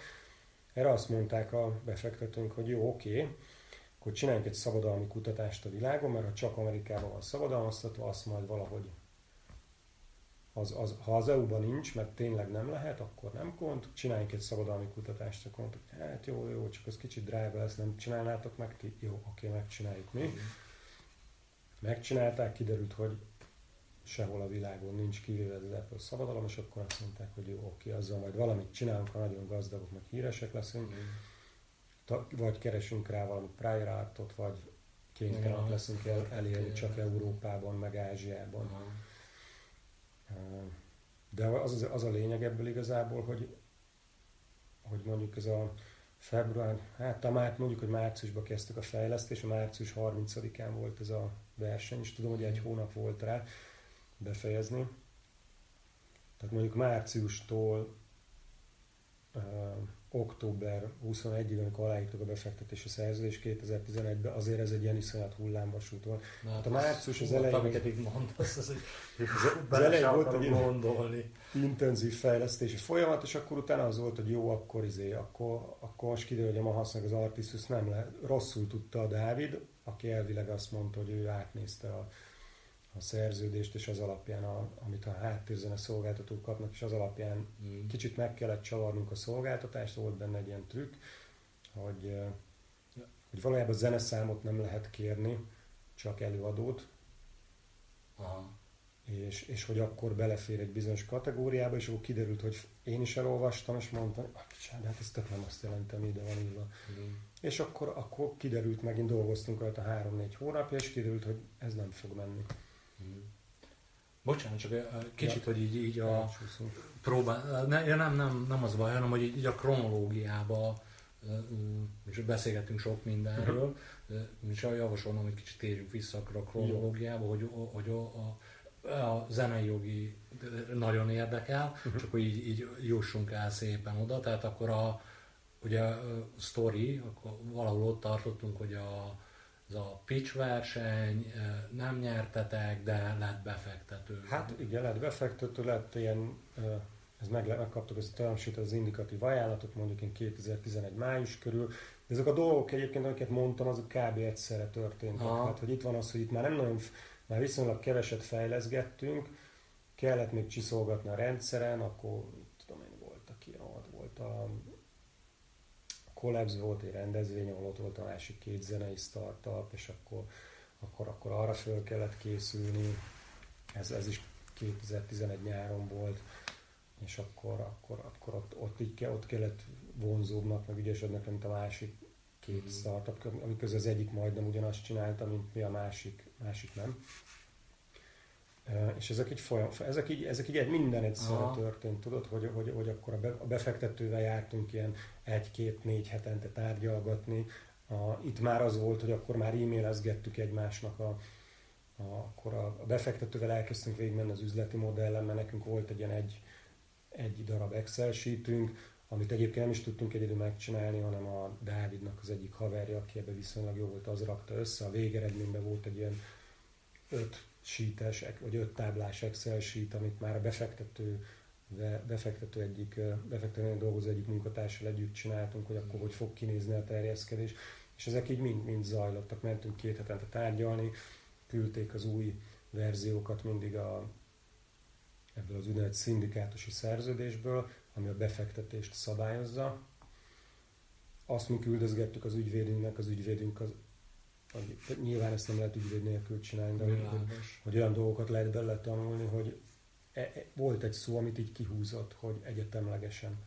Hmm. Volt valami szöveg, hogy a felelősséget vállalunk azért, hogy, hogy nem csinálunk, mit tudom én, törvénybe ütköző cselekedeteket, mert ha igen, akkor a befektető megvehet az ügy, üzletrésze tök normális. Tehát nem, nem állsz be drogkereskedőnek, vagy nem tudom. És akkor ott volt, hogy egyetemlegesen felelősséget vállalnak, és ügyvéd kihúzta, nem, és mondom, hát az mi? Hát az azt jelenti, hogy ha Dávid csinál disznóságot, akkor te is megszívod, ha te csinálsz disznóságot, akkor Dávid is megszív. Egy szó, ezt ügyvéd nélkül soha büdös életben nem lesz része. Hogy ez ezt jelenti. És akkor ez így megy, megy folyamatosan, hogy akkor közben meg tudunk egyezni a mahasszal, vagy, vagy a, melyik volt a keményebb, azt hiszem a mahasz volt a kemény, meg, meg tudunk egyezni a zenei jogokról, vagy nem. A, tehát, hogy ez egy ilyen folyamatos massza volt májustól kb. októberig, amikor így azért szépen letisztultak a dolgok, és akkor, akkor jó, akkor lesz, akkor lesz befektetés, akkor csinál, jó, akkor csinálunk egy céget. És akkor jó, jól sejtem, hogy akkor itt e, e, ezen a környéken, amit itt hát, hogy túlságosan erőltetettem ezt a, ezt a tematikát, de hogy akkor itt úgy érzem az elmondásod alapján, hogy itt megint így a, így a kódolás, meg a kocka dolgok, azok, azok már így, tehát azzal volt a kevesebb meló, és a több meló volt a idézőjelben menedzsment hát, ügyekkel. Nem, ez egyébként ez jó, hogy mondod, ez, ez, ez, ez egyébként, mert ugye ez egy fontos, ez egy fontos megfigyelés, ezt, ezt írják is, lehet is olvasni más blogokban, hogy amikor befektetést intézel, meg nem is hívnám menedzsmentnek, még ezzel a ketten voltunk, tehát hogy emberek. Jó, jó jobb összefoglaló szó. Igen, jó, oké. Okay. Tehát, hogy amikor eleve, amikor befektetés keresel, akkor nagyjából egy csomó hogy leáll a termékfejlesztés, mm. mert jó, hogyha nagyobb a cég, akkor nem, mert akkor egy kicsit mm. önjáróbb, tehát hogy már lehet, hogyha már van 15 fejlesztőd, meg már van alatt egy product manager, meg stb., akkor nem áll le a dolog, de hogy igen, ebben az időszakban nem tudod fejleszteni a terméket, mert hogy annyira azzal vagy elfoglalva, hogy a hogy a befektető, hogy a izé, meg, meg ugye amíg ketten vagytok, addig rengeteg minden dolgot kell csinálni. Mm. Tehát mondok egy banális dolgot, hogy októberben el kellett kezdenünk alkalmazottakat keresni, amikor már tudtuk, hogy lesz befektetés, már, már biztos volt, majdnem biztos, felvételiztetni a fejlesztőket, egy ilyen mindenes adminisztrátor, de szinte mm. minden cégben van, aki, mm. aki aztán még, még több mindenbe tud segíteni, a könyveléstől a mindenbe mert a könyvelővel a kapcsolattartáson át a, kimegy az ügyfélhez, tehát hogy olyan, olyan mindent csinál, ami nem no. technológia, meg nem ilyen nagyon behatárolt dolog. Uh, irodát kell keresni, kell keresni egy irodát, és akkor három napig járod a várost, és bosszankodsz a izékre, a ingatlan ügynökökre, hogy oda hív, nem annyi, nem úgy néz ki, nem jön el. Mm. Igen, tehát hogy eleve az, hogy kevesen vagytok, meg maga a befektetőkkel való tárgyalás, meg egyezkedés, az, az marha sok időt, meg energiát elvisz, és akkor így, akkor tényleg leáll a, a dolog, Aha. tehát hogy akkor minimálisan változott a termék. Ah, értem. És itt a, lehet kicsi indiszkrét a kérdés, hogyha tehát, hogy, hogy, hogy, így a befektetési oldal a dolognak, uh-huh. hogy akkor nem nyertetek akármi, de ott kapcsolatokon keresztül, hogy bekerültetek ebbe a, a ebbe a közegbe, akkor a, akad befektető. Hát és akkor, hogyha... a, a befektetőnk az ott ült ebben a versenynek a zsűriében. Tehát, hogy ez ja. igazából nem kapcsolatokon keresztül a versenynek köszönhetően ismert. Ja. Csak ő nyilván ránk szavazott a döntőbe, ő, ő, ő nekünk adta több pontot, de mondjuk ott ült a zsűriben még a mi befektetőnkön kívül négy másik, vagy pont, pontosan ott, ott kettő potenciálisan, aki be akart fektetni. Aki nem fektetett be, az nem tudom, hogy hogy döntött, a miénk az nyilván nekünk adott sok mm. pontot és a másik három meg másképp döntött. Tehát, hogy ez, ez itt tök oké. Okay. Ezek a versenyek kapcs arra jók, hogy, hogy lásson sok szakmabeli, és hogy kapcsolat épüljön. Mm. Szerintem igen. többre nem, tehát hogy nem, ha megírja az újság, az nem számít. Akkor mi nagyon féltünk, Aha. amikor leálltunk a versenyekkel, ebből volt egy vita köztünk a Dáviddal, hogy, hogy a, ez, a, ez a magyar konkurens cég, ez ment ide-oda, Kievbe megnyertek egy versenyt, és nagyon mérges voltam, hogy a Dávid az már előtte bemondta, hogy mi már nem versenyzünk, amikor aláírtuk az indikatívot a, a, a befektetőnkkel, vagy talán még előtte azt mondta, hogy mi már nem versenyzünk, mert mi már ezen túl vagyunk, és mondta, hogy nézd meg, hogy ők meg izé, és akkor majd ők fognak kapni két millió dollár befektetést, és mi meg itt így bóckodunk azzal a fél, fél 550 ezer dollárral, ami, mm. amiről szó volt, 130 millió forint, az akkor még több mint 500 ezer dollár volt. De igaza volt valahol, mert szegények nem mm. jutottak vele semmire. Tehát, hogy az, hát meg megint ugye a, a idő, meg energia, igen, befektetés. Tehát, hogy igen, abban ott akkor abszolút igaza volt. De hogy, ja, írt róluk az újság, tök jó. Írt róluk egy tech blog, tök jó. Ennyi. Nem jutott, aha. nem lett bele felhasználók, nem, nem lett semmi. Aha. Az ér, aha, érdekes. Mert megint ilyen kívülállóként, hogy ú, lenne egy ötletem, csinálnék rá startupot, és mondjuk TechCrunch-on lenne egy cikk róla, hogy akármi, és akkor én abból azt hinném, hogy na akkor ebből már valami lesz. Hát a TechCrunch az király, igen, meg, meg erről... Vagy jó, TechCrunch-ot most sem mondtam például, csak hogy a sajtóban megjelenik róla valami, én úgy megint laikusként így azt hinném, hogy akkor, akkor már rajta van a jó irányba megy a dolog. Hát PR szempontból fontos, csak tudni kell, hogy miért csinált, hogy felhasználókat akarsz szerezni, ügyfeleket mm. akarsz szerezni. Azt mondja mindenki egyébként, lehetett, lá... én, én olvastam több ilyen blogposztot, hogy amikor nézed a, nézed a logokat, akkor az, hogy kikerül a TechCrunch, van egy ilyen marha magas tűske, aztán utána visszaesik. Mm. De persze ez PR, tehát nyomot folyamatosan nyomni kell az egyiket, a másikat, és akkor, akkor lesz belőle valami. Mi ezt egyébként nem, nem annyira csináltuk. És akkor meg visszatérve az időrendhez, október szerintem 21-én aláírtuk a, uh-huh. aláírtuk a, befe- a szindikátusi szerződést, és akkor elmentünk bulizni egy nagyot, uh-huh. és akkor elkezdtünk másnap dolgozni, meg irodát keresni. Meg. Uh-huh. És akkor az összeget azt, azt ugye mondtad, és akkor a, hogy nem az összegen akarok lovagolni, vagy hogy, hogy sok vagy kevés, de akkor ez, ez így azokból a számításaitokból jött ki, hogy ennyi hely, akkor ennyi szappa, vagy ilyen USB, doboz, doboz e, ennyi bevétel, és akkor a befektető due diligence átnézte, mondta, hogy nem vagytok drogkereskedők, ilyesmi, és akkor a, jött, a, jött a pénz. Hát igazából az volt, én, én azt nem szeretem, hogy ez így működik, és szerintem az, az egy butaság, hogy így működik, de hogy igazából az úgy működött, hogy hogy nem a, hogy a, hogy a, a befektetési szerződés az úgy nézett ki, hogy két mérföldkőben kapjuk meg, két lépésben kapjuk meg a pénzt, és van egy mérföldkő, amit el kell érni. Első körben 50 millió forint, és, és a, hogyha elérjük, hogy volt ez 2011 végéről beszélünk, és az, hogyha március 30, 2012. március 31-ig 10 darab megkötött szerződésünk van Németországban, mm akkor megkapjuk a fennmaradó 80 millió forintot, ha addigra nincs meg, akkor nem biztos. Akkor tárgyalni, akkor tárgyalni kell, ami nyilván kurvára rontja a helyzetünket. Ott az, az volt egy amatőrség a részünkről. Én azóta sem... Nyilván egy utólag visszanézve könnyű okosnak lenni, és ebbe a hibába nem szabad beleesni. Tehát, ha akkor azt gondolta a befektető, hogy belénk be kell fektetni, akkor azt gondolom, hogy onnan nézve ez egy viszonylag buta döntés volt két részre osztani. Mm. De azt is elmondom, hogy miért.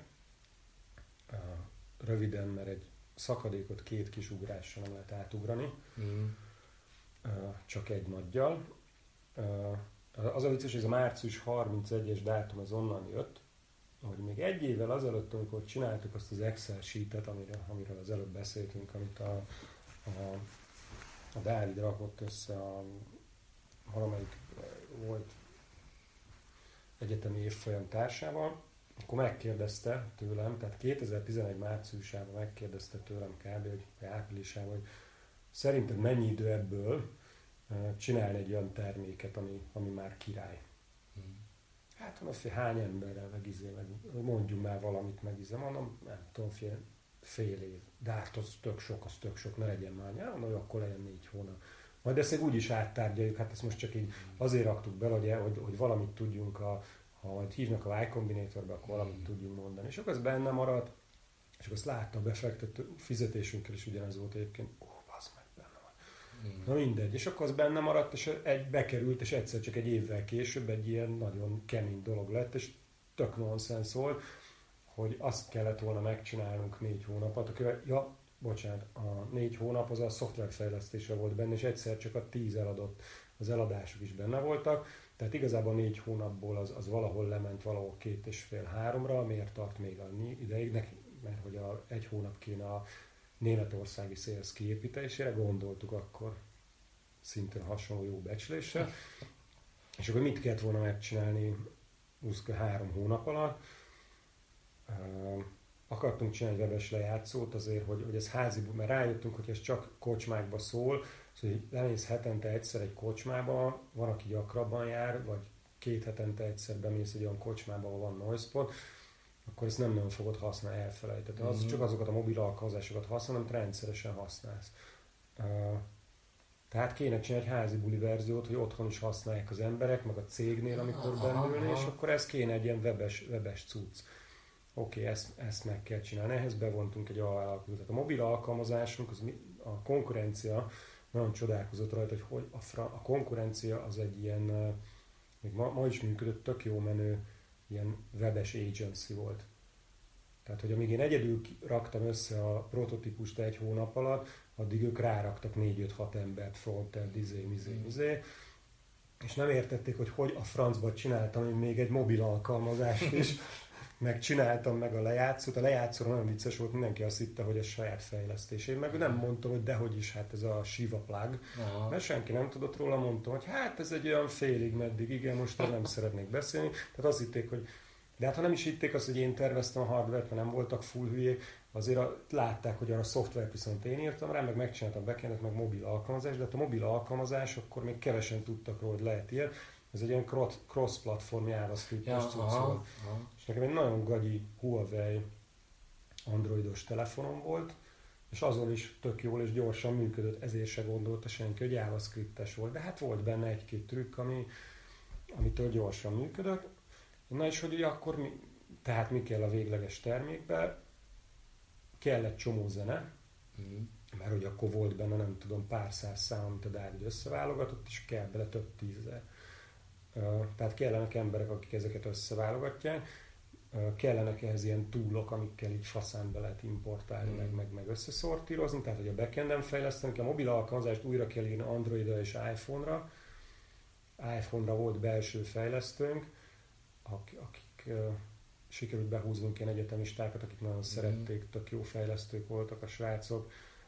A, a, az Androidot azt a befektetőnk, még szinte, az szintén sikeres befektetésük volt, volt egy, egy győri, volt egy fejlesztő cég, akikbe befektettek, és azokat húzták be, Mhm. mint alvállalkozó, és akkor ők csináltak az Android alkalmazást, ezeket mind menedzselni kellett, és ennek el kellett volna készülnie három hónap alatt, mondjuk március 1-ig, hogy március 1-től 31-ig a Lehessen a nyomni a szélsz. De hát ez, ja, és akkor még kellettek hozzá mindenféle print anyagok, ilyen brossúrák, prospektusok, Aha. megtervezni a honlapot.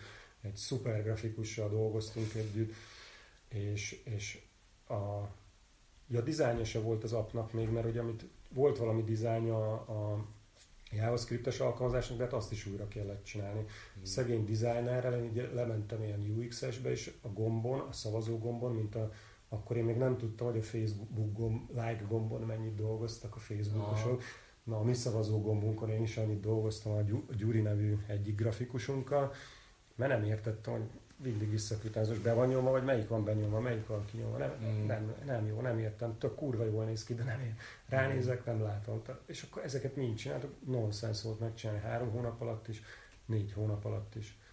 És akkor mi lett? És akkor az lett, hogy a, a, mivel kevesebbet égettünk, mint terveztük, tehát kevesebb volt a havi költésünk, ezért igazából a pénz, az első 50 millió, az március vége helyett kitartott augusztusig, Mm. augusztus közepéig, de akkor elfogyott a pénz, és még mindig, na hát termék már egész jó volt, már mobil alkalmazások, mert néha még elakadt a lejátszó augusztusban, az, az nagyon rossz volt. Hát az, az egy nagyon gázos hiba volt, hogy szól a zene és elhallgat. Nem veszed észre a háttérzenét, amíg szól, de amikor elhallgat, Ja, akkor egyből észreveszem.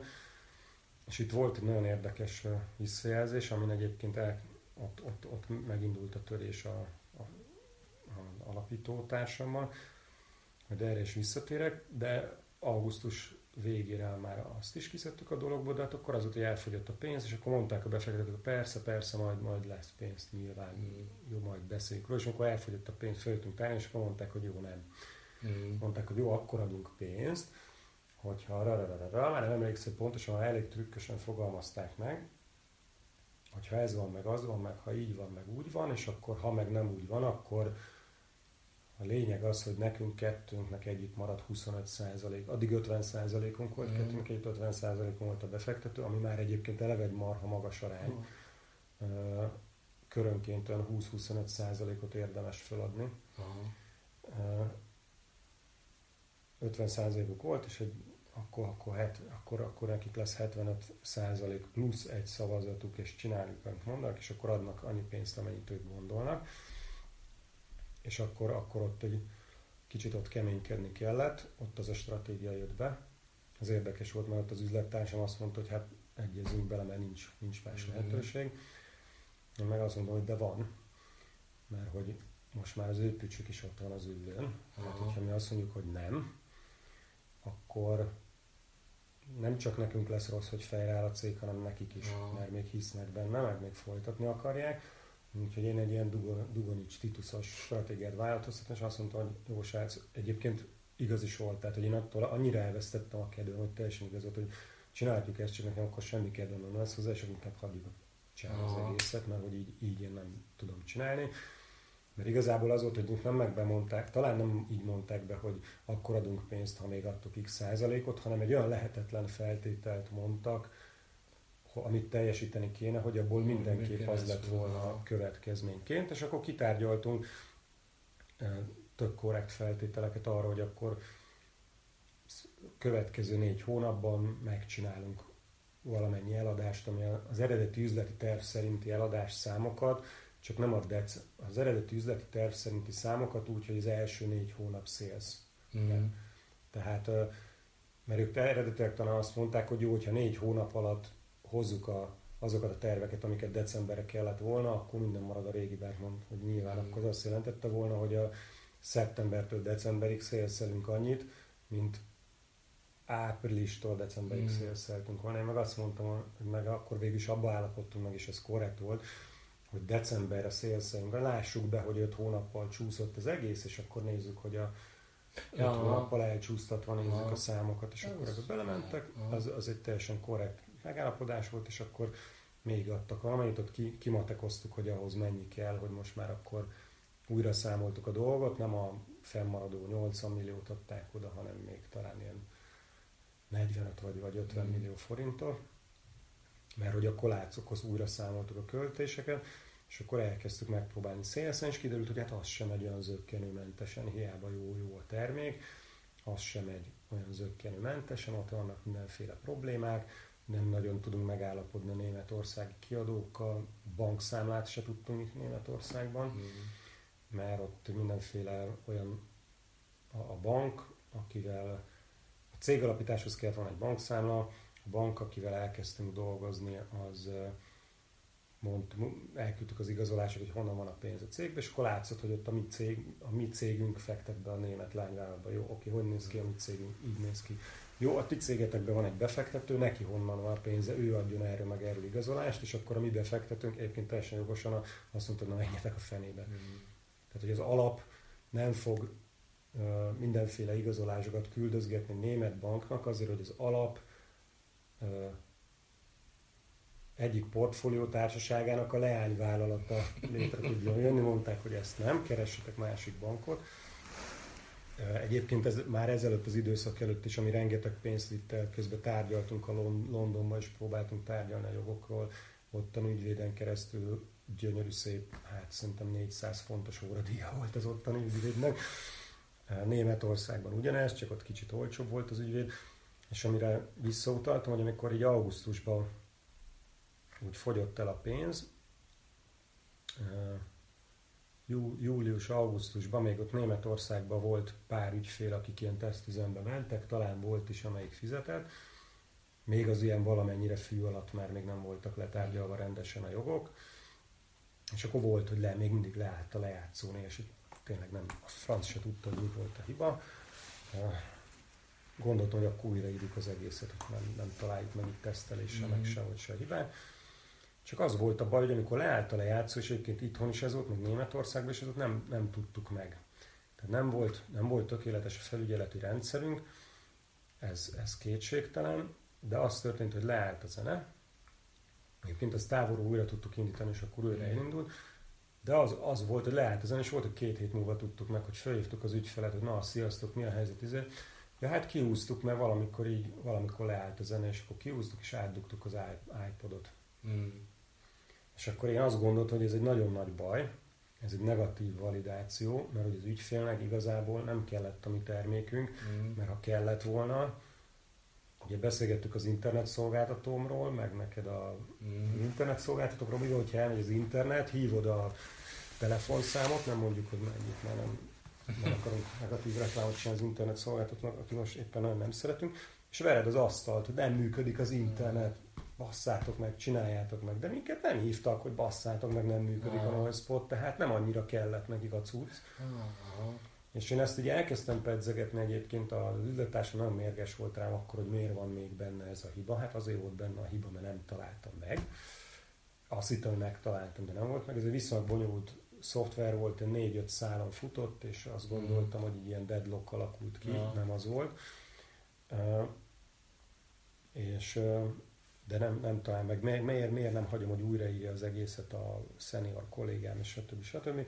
Aztán utána pár hétre rá kijavítottam, de én meg mondtam, hogy srácok, foglalkozzunk azzal, hogy itt egy nagy baj van, hogy nem kell a, a szoftver, nem kell a ügyfeleinknek. Annyi, nem kell annyira szol, nem a szoftver, bocsánat, a szolgáltatás, nem annyira kell a, a, az ügyfeleinknek, mint gondoltuk. De ígértünk nekik ezt, azt, fűt, fát, az, azzal adtuk el, hogy ami része volt a pitchnek, hogy a, hogy a vendégek, hogyha jó a háttérzene, akkor valami kutatásra hivatkozó x százalékkal tovább maradnak a helyen, többet fogyasztanak, mm. pláne még a noise code is használják, plusz volt egy olyan feature az alkalmazásban, hogy, hogyha egy vendég becsekkolt hozzád, akkor ugye eleve tudott onnan zenét megosztani, és akkor a te helyedre mutatott vissza a Facebookos poszt, stb. Mm. Ez apróság, de te, mint helytulajdonos, az utóbbi egy hónapban nálad járt vendégek, kaptál volna egy ilyen nagyon egyszerű CRM-et, és tudtál volna ilyen push notit küldeni nekik, hogy gyere mm. vissza, ha bemutatod ezt a kupont, akkor Aha. kapsz egy ingyen sört, ha veszel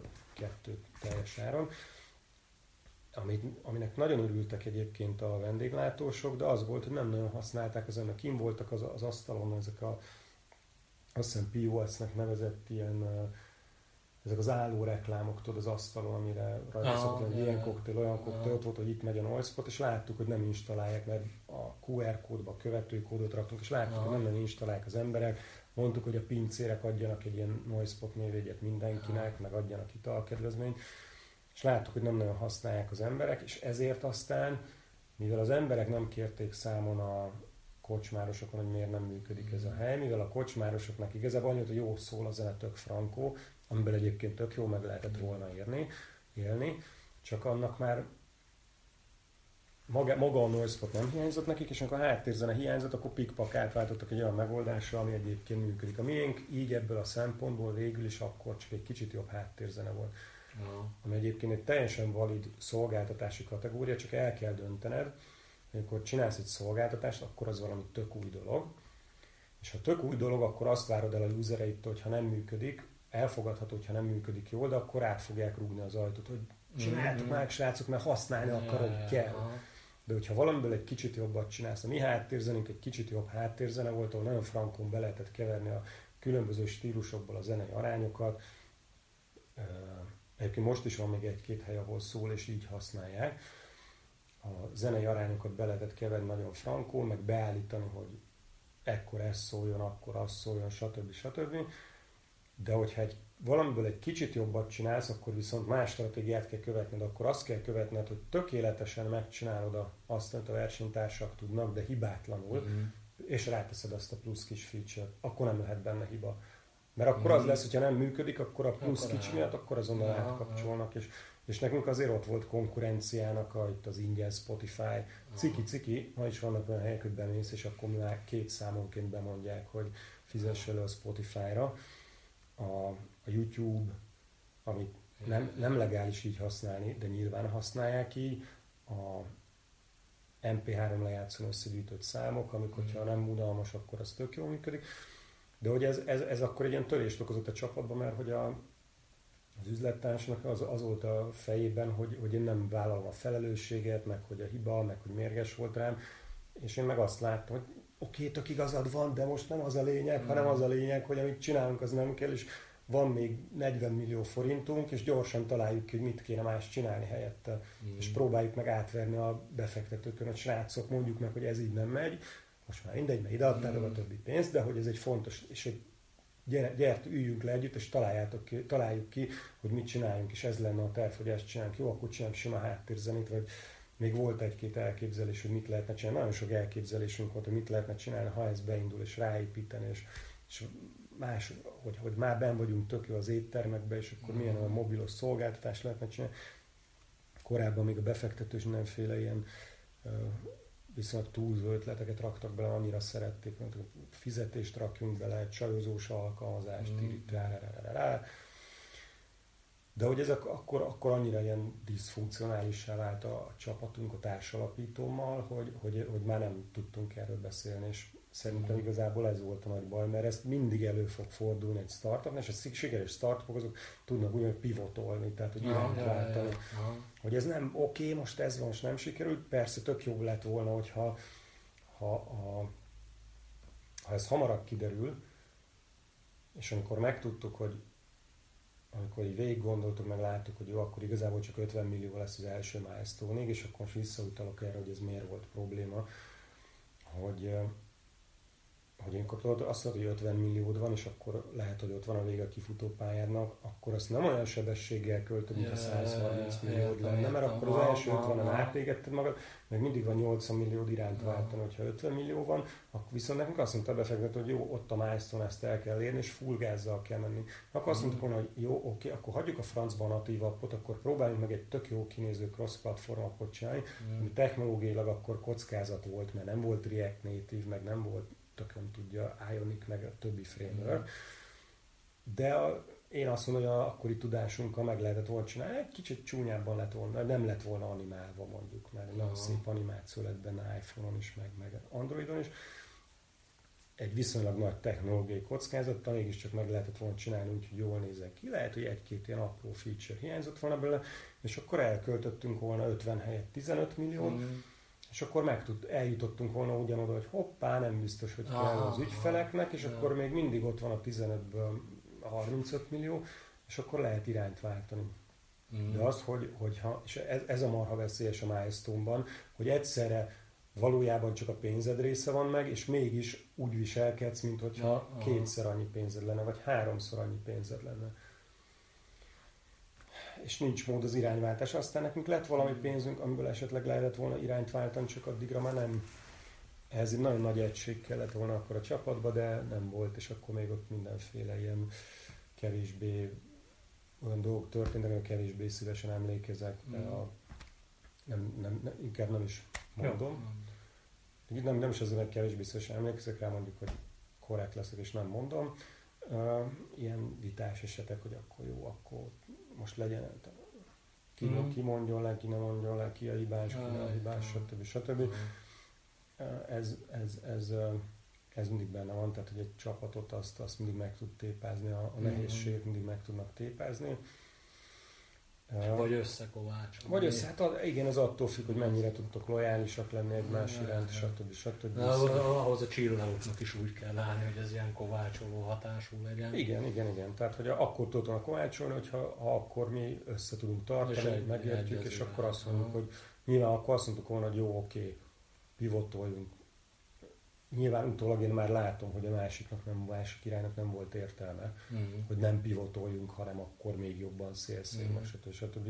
Utólag nekem könnyű okosnak lenni, mondjuk én akkor is az voltam, de hogy, ha mindegy, tehát hogy, hogy azért nem mondom, hogy a felség nevébe, hogy ha vagy ha már én állok be a másik irányba, mert arról már tudjuk, hogy nem működik. De hogyha beállunk egy irányba, és tudjuk arra vinni, akkor igen, az, az meg tudta volna erősíteni dolgot, de hát ott, ott már elég nehezteltünk egymásra, és akkor 2012. december végén így csúnyán elfogyott a pénz, mondtuk az alkalmazottaknak, hogy akkor addig tudunk fizetést adni, volt, aki már látta, hogy ez már nem fog menni, és elcsábították másik céghez, a port, másik portfóliótársághoz egyébként elvitte tőlünk a befektető egy másik cége, de akkor a befektető, a befektetőnk az ultra korrekt volt egyébként, akkor is odaszólt, hogy tudtok ti róla, hogy a Péter az a mit tudom én melyik cég, ahol egyébként sokan a gázok voltak később, mint nálunk, melyik, tudom én melyik cég, ott melyik céggel tárgyal, és hogy hívják, mert mi mondtuk nekik, hogy ezt nem csinálhatják, csak hogy ti is beleegyeztek, mondtuk, tudjuk, Péter tök jó senior fejlesztő volt, remek példája annak, hogy miért nem az alapján kell embert keresni, hogy, me, hogy fogsz egy technológiai listát, és hogy mindenhez értsen, mert őt fölvettük úgy, hogy tök jó Java programozó volt, szerint, hogy Java program, mondta, hogy érdekli az Android fejlesztés egy kicsit, de nem ért hozzá. Mm. Felvételiztettem, láttam, hogy egy tök okos csávó, egyébként tök jól ért a Java, tök jött a programozáshoz, mondta, hogy a Java-hoz is ért, mondta, hogy én ezt elhiszem, a, mm. nem azt a részét néztük a programozásnak, és elhiszem, hogy megtanulsz programozni, és ő egyébként utána újraírta a külsős fejlesztő által megírt Android alkalmazásunkat, A külsős fejlesztő nem tette bele az egyik feature-t, amit én nagyon fontosnak kértem. A Péter az megírta két hónap alatt kurva szép architektúrával, úgyhogy ő közbetolta meg az Androidot. Mm. És egy jó fejlesztő volt. De hát, hogy látszott, hogy elfogytak a feladatok a Péter számára, látszott, hogy elfogy, elfogy a pénz is, akkor lennének feladatok, hogyha tudnánk pluszba fejleszteni, akkor tudunk pluszba fejleszteni, hogyha lenne eladás, látszik, hogy nem lesz eladás, és akkor ott úgy így szépen elengedtük őt, elengedtük a junior fejlesztőink nagy részét visszazavartuk az egyetemre tanulni, mert főleg nyáron dolgoztuk ránk, az egyik, egyik srác a Milán az mindenképp maradni akart, mert csak egy évet mondta, hogy nem akar visszamenni az egyetemre, mondta, mm. hogy szerintem menjél vissza, de kirúgni nem foglak. Mm. És, és akkor, akkor úgy végül az volt, hogy hát akkor iroda bezár. Mm. Nem, sebeket nem akarok föltépni semmiképpen. Hát hogyha... nem tépsz föl sebeket, de az biztos, hogy, hogy ezt már elég sokszor elmeséltem, és nyilván tehát, hogy, hogy erről sokan írnak mások is, hogy, hogy ez, ez azért elég komoly trauma mindenkinek. Tehát azt tudom, hogy az üzlettársamnak is az volt, még ott így a befektetőkkel lezártuk a dolgot, én még maradtam a cégben, üzlettársam az kiszállt, befektetők mondták, hogy zárjuk be a céget, föl kell inteni sóval, tehát mm. én így ki uh, alkuttam, hogy hagyjanak még benne ilyen egyévi ketyegésre elég pénzt, amiből mit tudom én, mondjuk így két-három millió forintot hagyjanak benne, kb. egyébként annyi is volt a cégben, és én megpróbálom elszélszelgetni, benne maradtak valamennyi néhány tíz százalékkal, és mondom, hogy el tudom szélszelgetni a egyik szélsz, és ez egy haverom volt, és akkor gondol, majd ő mondta, hogy majd ő, majd ő ingyen szélszel, majd jutalékért mm-hmm. szélszel, és ha be tudjuk indítani, akkor majd megnézzük, hogy csinálunk-e még vele valamit, mondták, hogy oké, okay. aztán ők kiszálltak abból is, és akkor itt maradt a nyakon a Kft., ahogy egyébként ők megjósolták, de hát hogy én mm. annyira el, tökélt meg elkötelezett voltam, hogy a saját ötletem iránt, hogy azt mondtam, hogy ha van még egy százalék esély, hogy ezt életre mm. keltsem, akkor, akkor valahogy megpróbálom de az biztos, hogy, hogy ez, ez azért nagyon, tehát hogy akkor, akkor eléggé padlón voltam. Hát ezt nem tudom képzelni, hogy ez... Mert ez az egész egy ilyen nagyon durva érzelmi hullámba sult, akkor te érzed magad a császárnak, amikor megkapod a pénzt, akkor mm. céged van, embereid vannak, nagyon szexi dolog, amit se. Tehát gondolj bele, hogy olyan dolgon dolgoztunk, ami a bulizásról szólt. Tehát, hogy alapvetően kérdés nélkül cool vagy, Aha. mert azt csinálod, mindenki, tehát egy eleve cool vagy, mert befektetés szerezte egy olyan mm. időben körben, amikor az nem volt ezekkel a cikkekkel a HVG, mint Aha. meg a Forbes, meg a stb. A barátaid nem nagyon hallottak még ilyet, a, nem csak a beszélő kockákban nem volt róla szó, hanem a tévében sem nagyon mondtak ilyet, hogy startup, és akkor barátaid mondták, hogy úristen, ennyi pénzt kaptál, és akkor, akkor ilyen rettenetes jó bulikat csináltunk, tényleg néha csak néhány tízer forint ráfordítással, mm. azért, hogy piározzuk magunkat, irodalvató, ingyen piával, tudott, tudott róla befektető, mert ez ilyen, uh, ilyen kiadásokat azért jóvá hagyattuk vele mindig, de hogy ilyen a, a téma alapból cool volt. Tehát, hogy mm. csinálok egy orvosi startupot, az sokkal, sokkal menőbb dolog, de lehet, hogy sokkal kevésbé cool dolog. És akkor, akkor ugye, és akkor egyszer csak ennek így vége van, és persze már nyilván a nehézségeket így érzi az ember, meg tudja, hogy baj lesz, és akkor egyszer csak ennek így vége van, és akkor mit is menjek vissza alkalmazottnak. Ah. Mm. Megint mondja meg nekem valaki, hogy a hülyeség, én a másnak a ezt hülyeségre fog. Ezt ekkorra. Igen, hogy ezt ekkora, meg egyre eleve milyen, hogy kezdjek el hinni a te termékedben, amikor, a, amikor én még így azt síratom, amit a, ez, ezt, ezt nehéz volt feldolgozni, az, az azt biztos. El, azt el tudom képzelni. Ezért nem is nagyon akarok itt lovagolni ezen a témán. De nyugodtan bármit kérdezhetsz, mert ez, ez azért már 5-6 hét, hogy is volt, hogy 2012. Végig, mondjuk a, a, a, vége az mondjuk 5 éve volt már, tehát az, mm. az, az, Jó, de meg, meg szerintem így, így, így, így kerek is a, a történet, nem, nem, csak itt óvatoskodni akarok. Akkor Viszont a, a, ami nagyon érdekel, és mely többször belementünk, de szerintem megérne egy külön misét, ez a zenei jogdíjas történet, hogy az mondtad, hogy, hogy valahogy a jogdíja, vagy valami alapján, hogy akkor csak előadót választasz, erről tudnál egy kicsit mesélni, hogy itt milyen sutyód, elnézést, tehát zeneiparral így, így meg ezek a jogi, szerzői jogi dolgokkal különösen hát is vagyok, de nagyon érdekel, hogy ez milyen volt belülről. Hát én, én is mindig is az voltam rá, alapvetően az van, hogy szerintem a kiadók azok így véletlenül itt felejtődtek, elfelejtettek időbe váltani, mm-hmm. viszont nagyon sok uh, zenei, zenei, nagyon sok előadónak, meg zeneszámnak a jogai náluk vannak. Mm-hmm.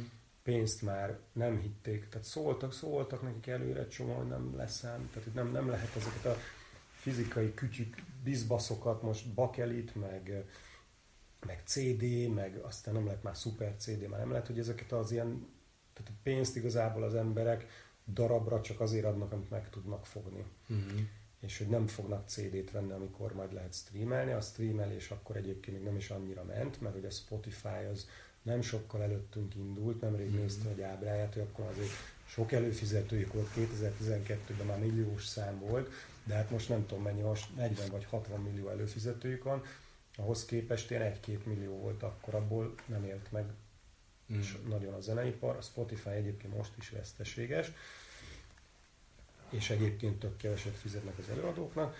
De hát, hogy ezek ott voltak, ezek a kiadók, és akkor mit lehet csinálni? Mi próbáltunk megállapodni. Először ugye próbáltunk a Mahas Artisius, a, a trükk, trükkönt alkalmaztunk az volt, hogy amit rohadt nehéz a a MASZ meg az Artisus azok ilyen úgynevezett közös jog, jogkezelők. Mm-hmm. az a lényeg, hogy nem kell elmenned a négy-öt nagy kiadóhoz, aki vagy talán most négy van, és mindegyikkel külön megállapodni arról, hogy akkor most mennyit fogsz fizetni, milyen feltételekkel játszhatod a zenéket, tirittára, hanem megállapodsz a közös jogkezelők. A közös jogkezelőket megbízták a, a, a MAHASZ, az a Hanglemez Kiadók Szövetsége, őt a ő nekik a megbízóik, azok a hanglemez kiadók, mm. és ők följogosították arra, hogy ilyen meg olyan ja. feltételekkel állapodj meg. Bizonyos feltételekben meg tud állapodni, másokban nem. Az éles határvonal, az Artisus az meg a előadókat képviseli, mm. meg a szerzőket. Igen. Az éles határvonal az meg az, és főleg a Malszal volt, hát nem mind a kettőkkel nehéz volt megalapodni, de a Malszal volt nehezebb, az éles határvonal az az, hogy, ez, hogy, hogy a te szolgáltatásod az on-demand vagy nem on-demand. Ami azt jelenti, hogy on-demand az, amikor a YouTube-ról kiválasztasz egy számot, lejátszod, mm. és utána kiválasztasz még egy számot, és lejátszod. A nem on-demand az valamiféle streaming meg, megoldás, a, valamiféle rádiószerű megoldás, ah. webrádió. És, és ugye hát nyilván, amit mi akartunk, hogy a, vendég bemegy, és az a zene szól, amit ő akar, az, az, az, az, az nyilván azt mondták, hogy srácok, ez on demand. Mm. De meg tudtuk, hogy volt egy olyan kategória a, a mind a ma használ, mind az Artisus, nagy interaktív webrádió. Tehát, hogy ez a, egy fából vaskarika, mm. hogy, hogy bele is tudsz szólni a zenébe, de azért mégse on demand, nem lehet direkt belekérni egy adott számot, mm. És valahogy meg volt fogalmazva, nyilván nem, a, nem magát a szolgáltatást találták ki, hanem a kereteit, hogy előnybe részesítesz bizony, bizonyos előadókat előnybe részesíthetsz, mások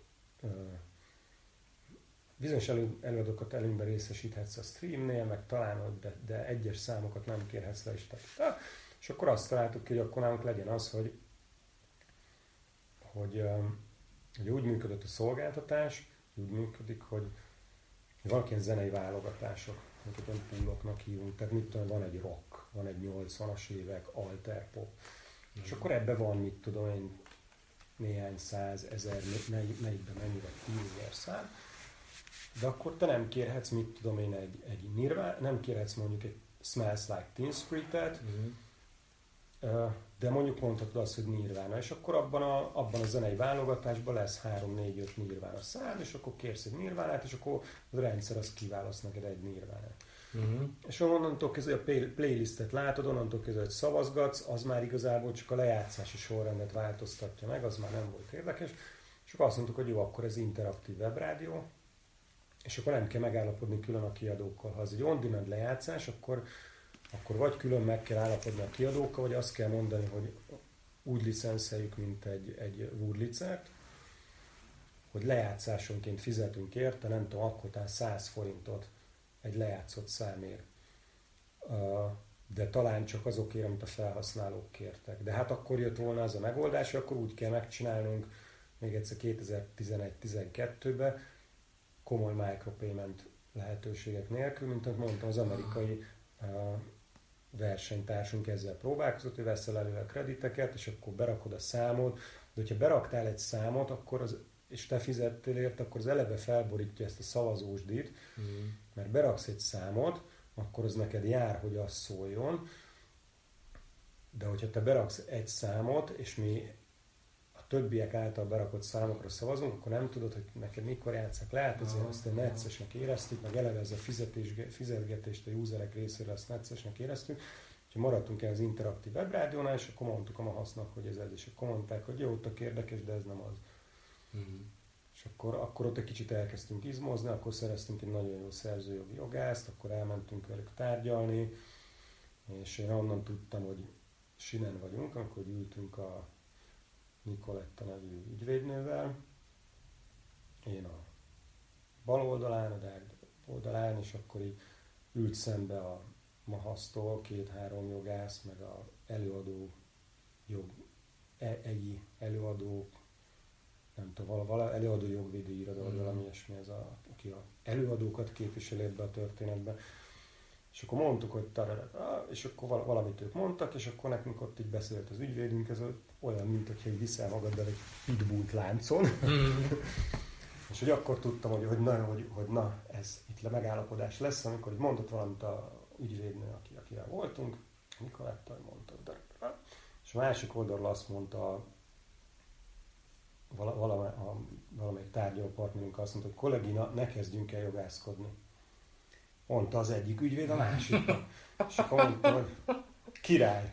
Tehát amikor egy, akkor, ha nem kezdünk el jogászkodni, akkor itt van egy, akkor, akkor, akkor igazunk van. Tehát hogy azért nem kezdünk jogászkodni, mert igazunk van, és akkor ebből lesz megállapodás, és lett is megállapodás, de azért előtte rohadt stresszes volt. Aha. A, egyébként az Artisiusnál erre nem volt szükség, de ott is azért a Dávidnak kemény tárgyalásai voltak a, a srácokkal, de megállapodtunk, meg sikerült, és mondtuk nekik, hogy mi, mi egyébként azzal próbáltuk őket meggyőzni, nézzétek, hogy most is, tehát hogy a, az Artisiusnak fizetnek a szórakozó helyek is. Mind, igazából mindenki fizet, ahol lehet zene.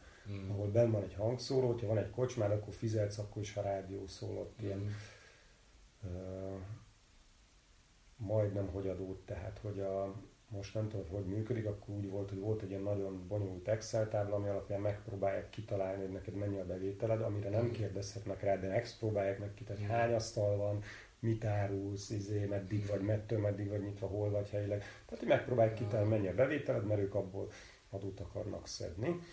És jó, hány asztal az még jogos, hogy hány vendég vagy, hányan hallják, az, az, az, az teljesen jogos. És ezt most miért is mondom? És hogy mi, ja, igen, és mi mondtuk nekik, hogy oké, okay, és akkor, hogyha szólott egy sima Danubius rádió, ami már akkor se volt, akkor az befizető reklámbevételünk a másfél százalékát.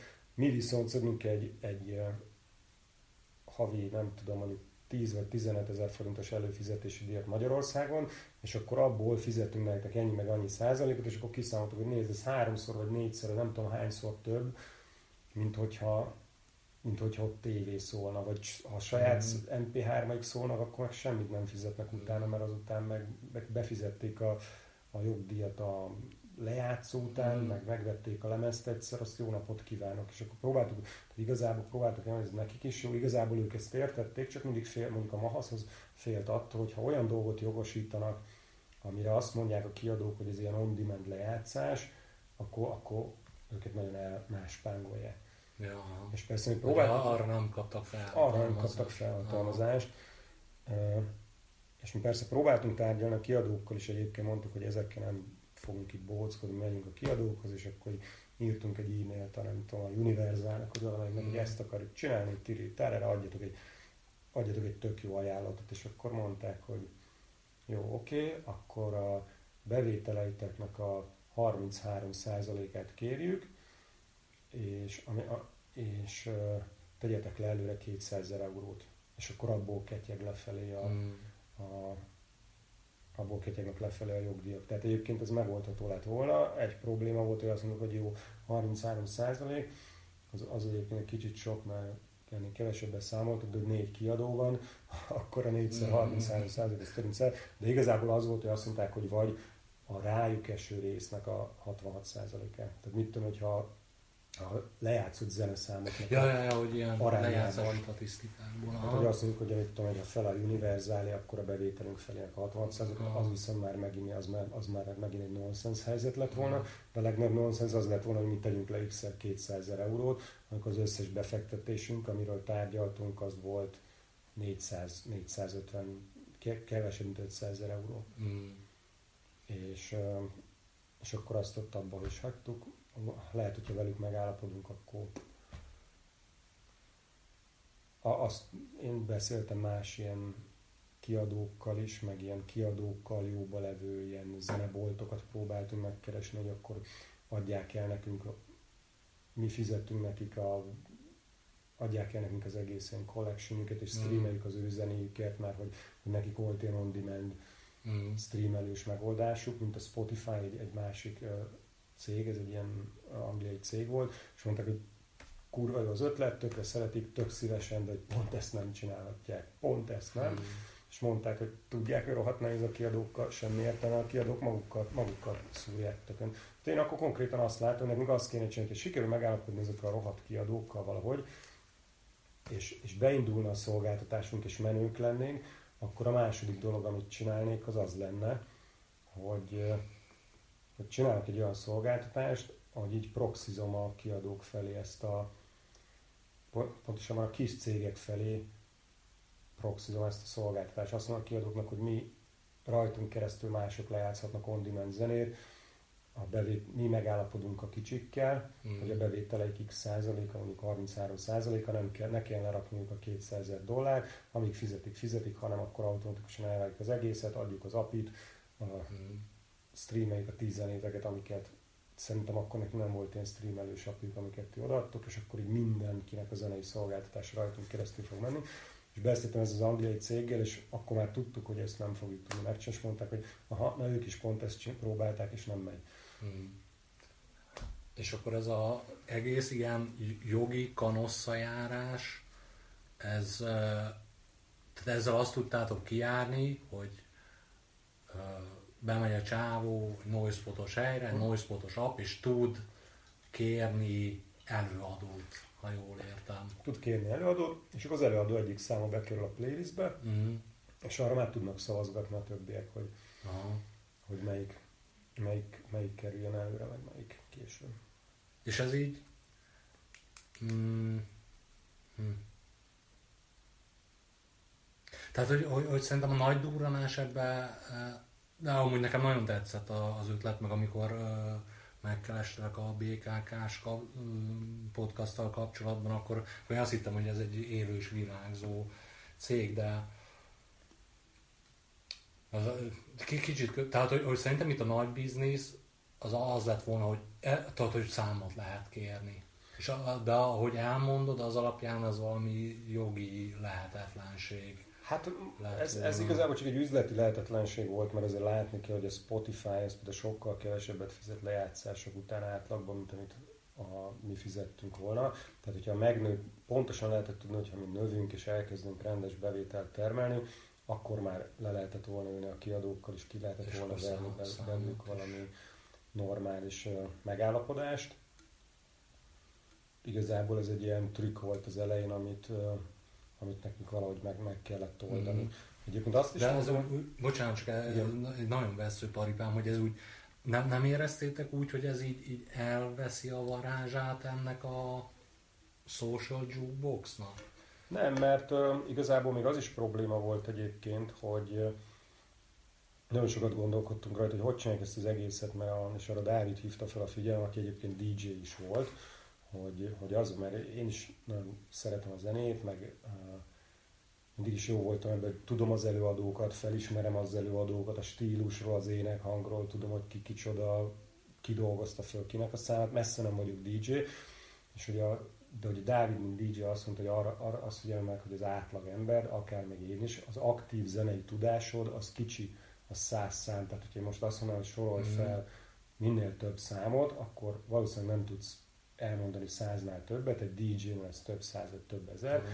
és akkor ott ülsz a kezedben az alkalmazás, hogy ide most tök jó lenne berakni, mondok, akkor általában nem jut eszedbe. Van még, az, még a, a zenekar lehet, hogy eszedbe jut, persze egyébként ez nem lenne probléma, mert hogyha ha, ha lejátszhattunk volna on-demand zenéket, akkor nyilván úgy csináljuk meg, hogyha nem jut eszedbe, hogy Smells Like Teen Spirit, de te beírod, hogy Nirvana, akkor mutatja, hogy, hogy, hogy Smells Like Teen Spirit, Bleach, stb. és akkor mm. kiválasztod azt, amelyik, amelyik meglátod, és ah, igen, ezt akartam, Aha. az oké, okay, meg hogy, hogy a, a fasz ajánló algoritmussal tudjuk, hogyha milyen zene van, ahhoz milyen passzos, hát mm. ezt mind, mind be akartuk rakni. De igazából e- ebben a fázisban ez egyébként nem okozott problémát az embereknek, a problémát az okozta, hogy, hogy így nem, ebben a formában nem nagyon szerették használni. Nagyon csináltunk viszonylag sok rendezvényt, elmentünk gólyatáborokba, elmentünk koleszos bulikba, több száz emberes bulikba, gólyabálokba, tehát marha nagy buli volt, bulik voltak, elmentünk kocsmákba, ahova bevezettük, ilyen négyes, hatos kocsma, meg amiket ilyen körúti, mm. tényleg 20-30-50 ember, és akkor oda mentünk ilyen hosteszekkel, és mondtuk, hogy srácok, van ez az alkalmazás, egy, ú, ez kurva jó, mindenki azt mondta, hogy ez kurva jó, kurva jó, akkor letöltitek, persze, persze, letöltötték, kipróbált, kipróbálták, de fél óra múlva már nem volt aktivitás. Uh-huh. Tehát, hogy kurva jó, tök jó, szeretjük, tetszik, és valami, vagy valami apró dolog hiányzott bele, vagy erre ez a premissza, ez nem volt igaz, hogy az emberek bele akarnak szólni ilyen formán a zenébe, vagy, vagy nem volt meg az, hogy könnyű, nem volt elég könnyű a sikerélmény megszerzése, mert sokat kellett várni, mire a te számod jön. Egyébként mi csináltunk ilyen kisebb bulikat, és ott megőrültek az emberek, hogy, hogy rohangáltak egymáshoz, hogy szavaz már az én számomra, oh, hogy az legyen a és ugye akkor ez ilyen első launch partit csináltuk az, a barátainknak, falra kivetítve a playlistet, Mm. És, és ott tényleg az volt, hogy, a, hogy az én barátaim oda mentek a Dávid barátai, az pedig ott volt egy ilyen 10 év átlagos mm. korkülönbség, meg a fiúk a lányokhoz, és akkor elkezdtek dumálni, hogy szavaz már erre, de mi itt a David Bowie szeretett, de hát ugye a Lady Gaga, az is jó. Tehát tényleg beindította oh, a, ezeket ilyen social interaction ami nagyon jól nézett ki, meg hogy fú, mi kivédtük a, a virtuális téren keresztül a valós térbe, összekedjük az embereket. És ebben nagyon hittünk az elején, és mégis az, hogy amikor mi nem voltunk ott, akkor nem, nem működött a dolog. Amikor, amikor, amikor magára hagytunk egy ilyen, beindítjuk a bulit, stb. jó, pörög fél órája, és akkor leülünk inni egyet, ugye a hosteszek körbejártak mindenkit, már harmadszor nem volt értelme, hogy visszamenjenek, akármilyen cukik meg kedvesek voltak. És akkor láttuk, hogy jó, most kértek két számot, lepörögdöztem, már utána nem érdekelt senki. Volt benne chat felület egyébként, és amit csetel, csetelgettél, az megjelent kint a kivetítőn. De valahogy nem találtunk bele. Tehát itt volt az, hogy kicsit módosítgatni kellett volna a terméket, vagy kicsit, vagy nagyon esetleg félretenni ezt az interaktív vonalat, csinálni sima háttérzenén, abból bevételt szerezni, és mm. utána kísérletezgetni, hogy jó, akkor az interaktív íz, ez miből indul be. Azért azt látni kell, hogy a, egy versenytársunk nevét se ismered, igaz? Hát ez azért van, mert hogy ők se lettek sikeresek. Mm. Tehát, hogy a social jukeboxnak nem lett Facebookja, meg nem lett Ubere, meg nem lett Prezie, mert hogy egyik se lett sikeres se az amerikai, Finnországban is indult egy, az már az, az jóval később. Által Londonban is volt egy hasonló, mondta nekem egy srác egy rendezvényen, amikor kérdezte, mit csinálsz, mondta, hogy hát ezt csinálom, de már amikor kifutottunk a pénzből. ja, ja, látta Londonban, hogy van egy, már én sem emlékszem a nevére. Valahogy ez, ez így önmagában nem, vagy akkor nem vitte át az inger küszöböt az embereknél. Na és igen, ezzel kapcsolatban lenne még, bár most idővel így jó elszálltunk, de, de szerintem érdekes a téma, és még két kérdést írtam föl ide magamhoz, magamnak, hogy tehát amit mondtál te is, hogy, hogy, hogy így utólag visszanézve, meg hogy azóta mi lett, uh-huh. hogy, hogy így az időzítés, tehát hogyha ezt mondjuk most, mondjuk úgy, hogy már mobil telefonok jobb elterjedés, mikropayment, meg ez, meg az, tehát hogy most mennyire lát, úgy látod-e, hogy most nagyobb esélye lenne a dolognak, meg ami még érdekelne részben kapcsolódóan ehhez, hogy, hogy hogy, hogy, hogy érdeklődtek-e akár kiadók, akár bárki, hogy, hogy felvásárolni ezt a ötletet, terméket. Mondjuk olyan, hogy tényleg csak így most, most nagyot mondva, hogy, hogy, hogy az Apple, ugye mit tudom, viszonylag úgy, az, tehát ők úgy kordában tartják a kiadókat, meg ilyesmiket, csak iPhone van, és hogy ez akár mondjuk egy Apple-ös szolgáltatás, egy, egy, egy Apple Music része lehetne például. Hát lehetne, de igazából az Apple-nek mondom, hogy volt egy, már, már nem emlékszem pontosan. De most nem az Apple-on akarok lovagolni, csak hogy tényleg egy ilyen olyan cég, aki, aki meg tud egyezni a kiadókkal, és megvan hozzá az infrastruktúra, meg a szaktudás, hogy egy ilyen szolgáltatást csináljon. Hát figyelj, ez a nagy céget onnantól kezdve érdekel, hogy az embereket érdekli, meg a másért nem érdemes megvenni egy ilyen kis céget. Két, két dologért szoktak megvenni kisebb startupokat, nagyobb startupokat, jó legyen három. Az egyik a technológia. Itt nem volt mm. semmi nagy technológiai okosság, voltak tervek, hogy majd a sok felhasználó lesz, akkor milyen okosságokat tudunk csinálni, oda nem jutottunk el.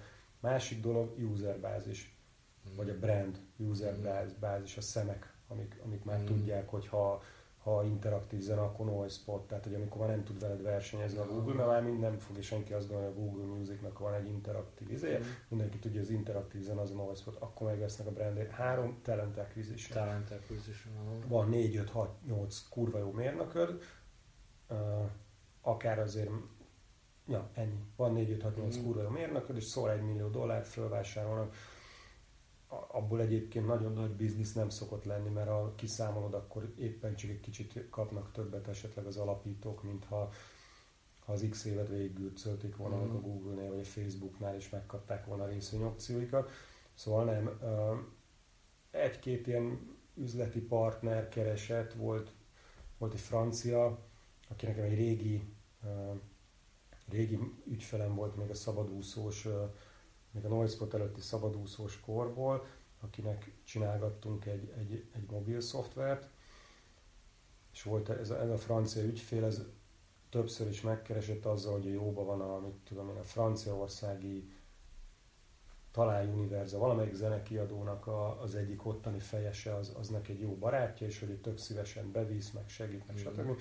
És, és később mondta, hogy beszállna hogy hogy lehet beszállni, vagy nem, bocsánat, hogy elindítaná Franciaországba ezzel az ismerősen mm. keresztül, mert kapcsolat, tök jó, oké, okay. mi, mi, a megoldás, hogy ez már akkor volt, amikor nem volt pénz a cégben, amikor már csak egyedül mm. voltam, mert mondtam, hogy oké, a megoldás az az, hogy csinálunk egy leányvállalatot, abban lehetünk társtulajdonosok, te meg a Noispot megállapodunk egy, egy és akkor a forgalom nyilván onnantól kezdve, hogy közös tulajdon, forgalomból megfelelően mm a, a cég, cég nyereségét, nyereségén osztunk. Hát nem az eredeti cégből, akkor ő, ő már túl öreg ehhez, és azt mondta nekem a srác, a kb. egy idősebb vagyunk, ő már túl öreg ehhez, ő mindenképp az eredeti cégbe akart részesedést mondani. Én ezt a befektetők nélkül, hogy benne volt a cégben, úgyse tudok, másrészt nem látom indokoltnak, hogyha te az én cégemből részesedést kapsz, és mi indítunk egy lányvállalatot mondjuk Németországba vagy Izraelbe, akkor te azért miért kapjál részesedést. Franciaországban? Hát erre, jó, oké. Aztán megkeresett egy, szintén egy ismerősen keresztül megkeresett egy, egy, egy izraeli csapat, ugyane, ahol ugyanezt eljátszott, és mm-hmm. mondtam, de ott van a francia francia srác hozzá a forgalmat, te miért kapná abból üzletet? Mondta, mm. mondta, hogy mondtak, hogy ők viszik az egész közel-keletre, mert hogy Tel Aviv az egy ilyen tech, hát teljesen igaza van, mm. tudom, hogy mondom, hogy jó, oké, csinálunk egy lányvállalatot, viszük a technológiát, ti eladjátok, és akkor ti, ti csináltok a sales osztozunk, mi hozzuk bele a technológiát, meg a zenei tudást, meg a zenei szerkesztői tudást, stb. stb. Nem, nem ő az eredeti, vál, a, a, eredeti vállalatba akar beszámolni, mm. nem is ismerjük egymást. Mm. Csak egy lányvállalatot, ha az működik, akkor majd meglátjuk. Ha a mm. félvilágon el, elterjedt, akkor lehet. De akkor meg minek, mert akkor az összes lányvállalatban benne van. Szóval olyan üzleti partnerek jelentkeztek, de nem komolyak. Tehát mm. ezek egyik se volt komoly felvásárolni, mivel nem volt siker, senki nem akar. Úgyhogy ez volt a kérdés, azt hiszem. Uh-huh. Hát meg az időzítés, amihez így... így ja, az időzítés, igen. Van, van is egy kis sztorim, hogyha megengedett, hogy a múltkor romai parton, ugye most nem kell belemenni, volt most ilyen fakivágás, meg ne vágják ki, és akkor én, én úgy gondolom, hogy ne vágják ki. És onnan így társaságban lévő hölgyek itt tudatták velem, hogy én nem közleked, tömegközlekedéssel akarok hazamenni, haza akarok gyalogolni. És ott lakom Dunának a Pesti oldalán, a Dunapláza környékén. És akkor hát mivel azt mondták, hogy én haza akarok gyalogolni, akkor mondtam, hogy akkor vasúti összekötő szigeten át, és akkor itt fain lesz. És akkor betettem a fejembe jó kis valami morcsibát, és ott így este a római partról így sétáltam át a hídon, és akkor csak ilyen fények ott így a, a mm, Szúnyog-szigetnek, ahogy, ahogy a híd odaér a Szúnyog-sziget, ezek ilyen fények vannak, meg minden. És akkor kiderült, hogy, a, hogy ott egy ilyen kis, azt hiszem nem a, nem a BKK-s beszélgetésből szóba került a régi West-Balkán valamikor az igen, a Kopaszigáton. Na és a, a, a sztorinak a lényege az, hogy egy ilyen merő véletlenségből én a régi West-Balkán nagyon szerettem, és így, így mentem a hídon, megláttam a fényeket, én DJ pult kivilágítva, meg ez, meg az, mondom, hogy ott, ott, ott át kellett mászni a vasúton, meg életem kockáztatása, de mondom, én most ide sört már nem abból elég volt, de egy limonádéra meg egy cigire beülök, és ilyen bement, és kabin, kabinnak hívják a, a, a helyet, és ilyen így West Balkán, de olyan szinten, hogy így, így, így, így bementem, és akkor mondtam, hogy akkor egy limonádét kérek, és akkor mondtam a Csajcinak, hogy tudod mire emlék, hogy mondtam neki, hogy emlékeztet a hely a West Balkán. De hogy a, ami még kim volt a Kopaszigáton, mondta, hogy hát igen, ismer, és akkor nézek balra, pult mellett csávó, sörös, izé, cigi, meg ó, ott az a West Balkán, az nagyon faim volt ott a Kopaszigáton. Hosszú történetnek az a lényege, hogy mi oda haverommal rendszeresen jártunk, aki DJ volt, és ő mondta azt a nagy mondást, hogy a, nagyon sokáig nem tudtam, hogy ez a DJ-zés miről szól, és akkor ő fogalmazta meg, hogy a, a DJ az az ember, akit azért fizetsz, hogy azt a zenét játsza, amit te szeretsz. És ezzel így helyére került a történet. Na és Veszbalkában rendszeresen jártunk, és a, volt egy bevonuló zenénk, ami a Reservoir Dogsból a is volt? George Baker Selection, Little Greenback, KBI, LLY, Home of Rock. Na és tehát a sztori csak azért mondtam el, mert hogy így, jött ilyen hangulat, meg minden, és így te majdnem oda mentem megkérdezni, hogy a, mit tudom én, wifi ezt a számot lenyomhatom a, a, a telefonomról, hogy itt, hogy itt teljes legyen a limonádé, meg a címeli, a, a West Balkán feeling.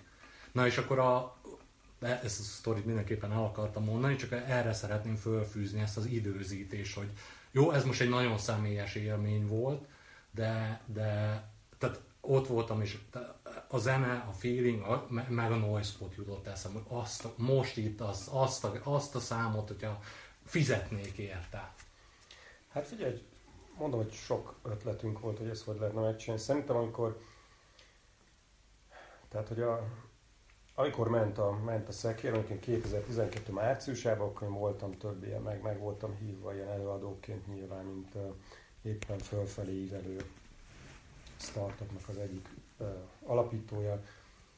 Beszéltem itt-ott, és, és akkor azt gondoltam, hogy éppen az a legjobb idő. Tehát, hogy Nekem az évek óta meg volt ez az ötlet, de akkor még talán androidos telefonok se voltak, meg nem tudom, hogy iPhone volt-e. Lehet, hogy iPhone volt, de nem lehetett rá alkalmazást felszínni, az egyértelműen. Azért 2012-ben már, már szinte mindenki a telefonját nyomkodta a kocsmában mm-hmm. is.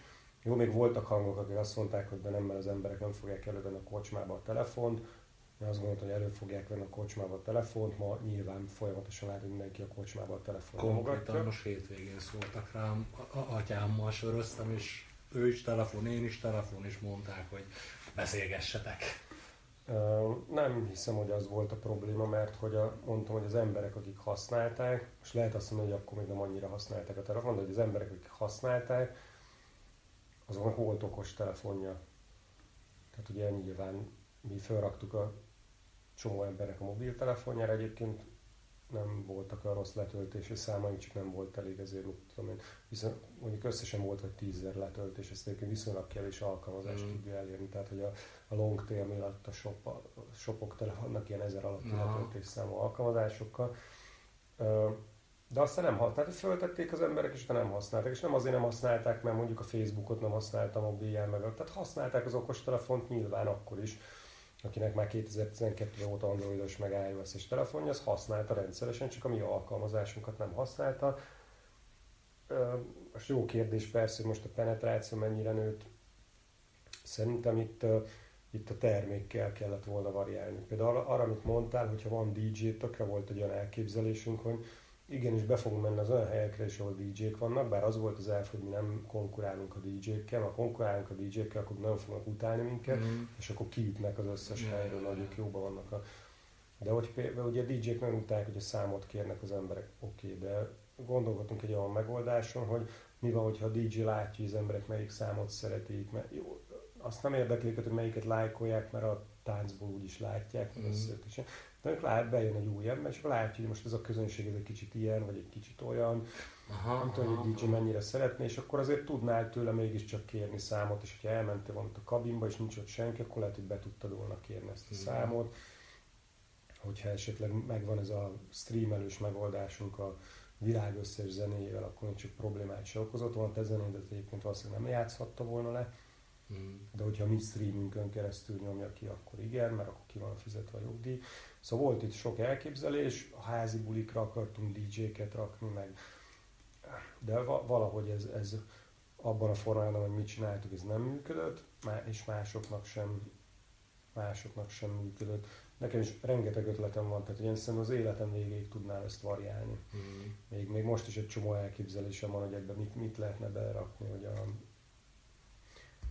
hogy, hogy, hogy a zene az egy kicsit ilyen jobban az emberi legyen, hogy a, hogy meg, meg például nekem az egy nagy elképzelésem volt, és az, azzal meg lehet, hogy egyszer fogok foglalkozni, hogy a zene az ne a zenei fájlokat jelentse. Tehát, hogy a, ha megveted a CD-ket, aztán letöltöd az MP3-akat, akkor a YouTube meg. Tehát, hogy hogy, hogy tudom én neked megmutatni a számaimat, hogy tudom én neked elküldeni, hogy ezt a számot hallgatom. Hát kikeresem a YouTube-on, elküldöm, leszedik a YouTube-ról, mert nem volt izé, te Spotify-t használsz, én Deezer-t használok. És akkor ugye gondolkodtam én ebben is, de ezek mind akkor működnek valószínűleg, tehát ez, ezt nem látom egyelőre önálló szolgáltatásként megvalósíthatónak, ezek mind akkor működnek, hogyha hogyha van mögötte valamit rendszeresen használnak az emberek. Vagy egy platform. Mert a, a, hát a, a, a, amit mondasz, az, ö, hát csak ugye ez be kell keresztelkedni a Apple egyházba, amit a család nálunk megtett, és pont mostanában fizettünk elő ilyen családi Apple Music előfizetésre. És ott, a, a, amit mond, tehát én, én, én ilyen, tudom én, zenéből nem tartom kifinomult érzésűnek, majd nagyon sokáig nem hallgattam így, így zenét. És most valahogy előjött az Apple Music, és akkor így, így elkezdtem gyűjteni a régi számokat, meg ez, meg az, hogy akkor családi előfizetés olyan tényleg valami nagyon jutányos hogy az egész család tudja hallgatni. Van egy éppen most két éves unokahúgom, aki mit tudom, így, így szerette. Tehát úgy, nála még a zene, meg a tánc, az nincsen külön, az, az, az tánci. És akkor a, van, van egy-két szám, amit figyeltünk, hogy, a, hogy, hogy, hogy azokat szereti, és akkor azt a, Apple Musicon belül például hugommal vagy atyámmal így egy gomnyomást megosztani, hogy töltsd le ezt a zenét, mert hogyha unoka hugom ott lesz, akkor de jó lesz, hogyha ezt tudjuk, tudjuk Persze, egy szolgáltatón belül ez, ez, ez megy, csak ugye mi, jönnek, mi van? Spotify-on összegyűjtöd a playlistet, átmész az Apple-höz, stb. Ja, ja, az, azért mondtam, a, tehát igazából azért mondtam ezt a, ezt a dolgot, hogy, a, hogy, té, hogy tehát nekem ez most így meg olyan élethelyzetben is vagyok, mindegy hosszú a történetek, most ezek a zenék, régi zenék jönnek elő, most így nagyon fontos lett, tehát tökre átérzem a, azt, ahogy, hogy, hogy milyen potenciál lehet, lehet ebben. Én most nagyon élvezem ezt, hogy mit tudom én,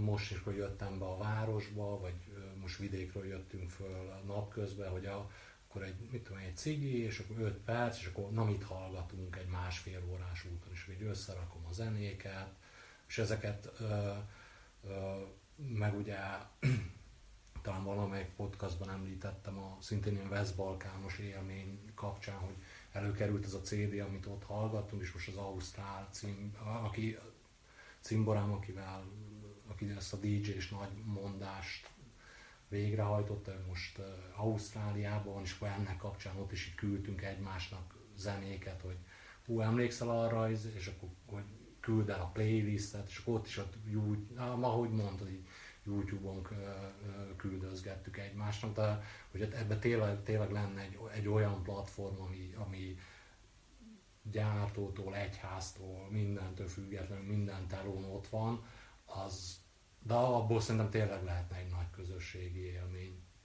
Hát igen, gondolkoztunk, egy, egyébként volt, egy olyan product próbálkozás, és azt hiszem már nem lehet megcsinálni, közben néztem, hogy a, ez már akkor volt, amikor már nem volt a NoisePod, de még az egyik fejlesztő, az egyik egyetemista fejlesztő nálam, meg ő, nagyon, ő is nagyon szerette a terméket, és akkor a következő nyáron, a nyári gyakorlatán mondtam, hogy akkor csináljuk meg ezt, hogy a, a Facebookon osztogatja, meg, osztogatja mindenki a zenéket, de hogy a Facebook az nem adott, a, nem, nem ad ez egy jó user interface-t, hogy te végighallgassd egybe a zenéket, viszont tök jó lenne, ha, és akkor elkezdtünk erre csinálni egy Facebook appot, ami azóta már nem, nem, nem is fejeztük be, de azóta már ne, kiderült, hogy nem is, nem is működhetne, kigyűjti neked a zenéket, és, és egy ilyen külön, külön lejátszóba le tudod hallgatni sorba, tudsz, tudsz bedobni a, a Cube-ba a zenéket, tudsz megosztani a haveréddel egymás zenéket. Tehát ez is ilyen közösségi zenehallgató élmény lenne, csak nem kell ugyanazt a csatornát hallgatnod, mm. nem kell ugyanazt, hogy a, a Noise esetében szinkronba hallgatod, mint hogyha egy, egy csatorna lenne, hanem te hallgatod a saját számaidat, és a barátaid néha rád dobnak számokat, amiket közben meg tudsz hallgatni. Ezt egyébként lehet, hogy még egyszer megcsináljuk, de hogy a lényeg az lett volna, hogy azon indult volna el az egész, hogy a Facebook feededből szedik ki alapból. És az, uh, hát... Um, Ami, a, amit már egyébként nem a, lehet megcsinálni. Abszolút. A Facebook apikkal. Aha. De ezt is abszolút látom működni, tehát a, Hát itt, a, ami van, a YouTube parti, hogy akkor ó, gyere, gyere, hozzuk sört, vodka, narancs, minden, és akkor YouTube-on nyomjuk a, nyomjuk a zenéket. Hát a YouTube hogy... partinak meg, tehát a Noisepothoz van egy ilyen webes lejátszónk, hogy csinálunk egy webes lejátszót, az volt, amit meséltem, hogy a YouTube mm-hmm. partit akartuk ezzel le, leváltani, hogy mert nekem egyébként az első inkarnáció az ötletnek az, az onnan született, hogy, hogy én ott azt sokszor elmeséltem, hogy van TV felvétel is róla, ahol elmesélem. Na. Van az is a YouTube-on. Szóval linket, adás? Majd, majd küldök, küldök egy linket, hogy, hogy voltam egy ilyen, a, egyébként a, az egyik kollégámnak a szülinapi búlián, akivel együtt dolgoztunk a, a cégnél, csak akkor már egyikünk se volt a cégnél, és talán 2008-ban, és volt a, tudom, egy ilyen szülinapi bulia valahol vidéken, és akkor ott voltunk egy csomó ilyen kocka, nagy, nagy rész kockák voltak, volt még indexes kocka újságíró is, a, ilyen eltés progmatos srácok, és akkor ilyen nem YouTube parti volt még, hanem MP3 parti mm. és akkor pakoltuk be a zenéket, és mindenki mindig így oda mentél, és akkor raktad be, és hogyha jó mm. fej voltál, akkor playlist végére raktad, mm. ha nem annyira jó fej, akkor valahol közepére, ha rossz fej, akkor legelejére. Mm. Akkor oda mentem én is, hogy most már egy izé berakok én is egy-két számot, és akkor ott varázsoltam valamit, és el, eltűnt az összes szám playlistből, és ugye elhallgatott a zene. Mm. És, és akkor tudod, hogy mindenki ránéz, hogy baszki, ez a béna pöcs. Valószínűleg az volt, hogy egyébként nyilván nem én vagyok a hibás, én arra tippelek, hogy valaki ugye kijelölve hagyta ott az egész listát, és ahogy én úgy hozzányúltam, hogy törlődött, és akkor, akkor így beugrott, hogy hú, de hát akkor még nem voltak androidos telefonjaink, de hogy ezt milyen faszán meg lehetne csinálni J2M alkalmazással, hmm. Bluetooth-on keresztül, és akkor utána, hogyha lement a buliba a szám, utána vissza meg tudnád nézni, hogy milyen számok voltak másnap, mert hogy mindig az van, hogy, hogy volt egy szám, ami tetszett, de nem tudod, hogy mi volt az. És, és végül is egyébként a Noisepotnak a webes lejátszója, ami egyébként most is fönn van a weben, azért összességében nem túl a usability mert nem feküdtünk rá nagyon, mm. de hogy YouTube videókat a Noisepot-os alkalmazással, ami egyébként még fönn van a, a Android App Store-ban.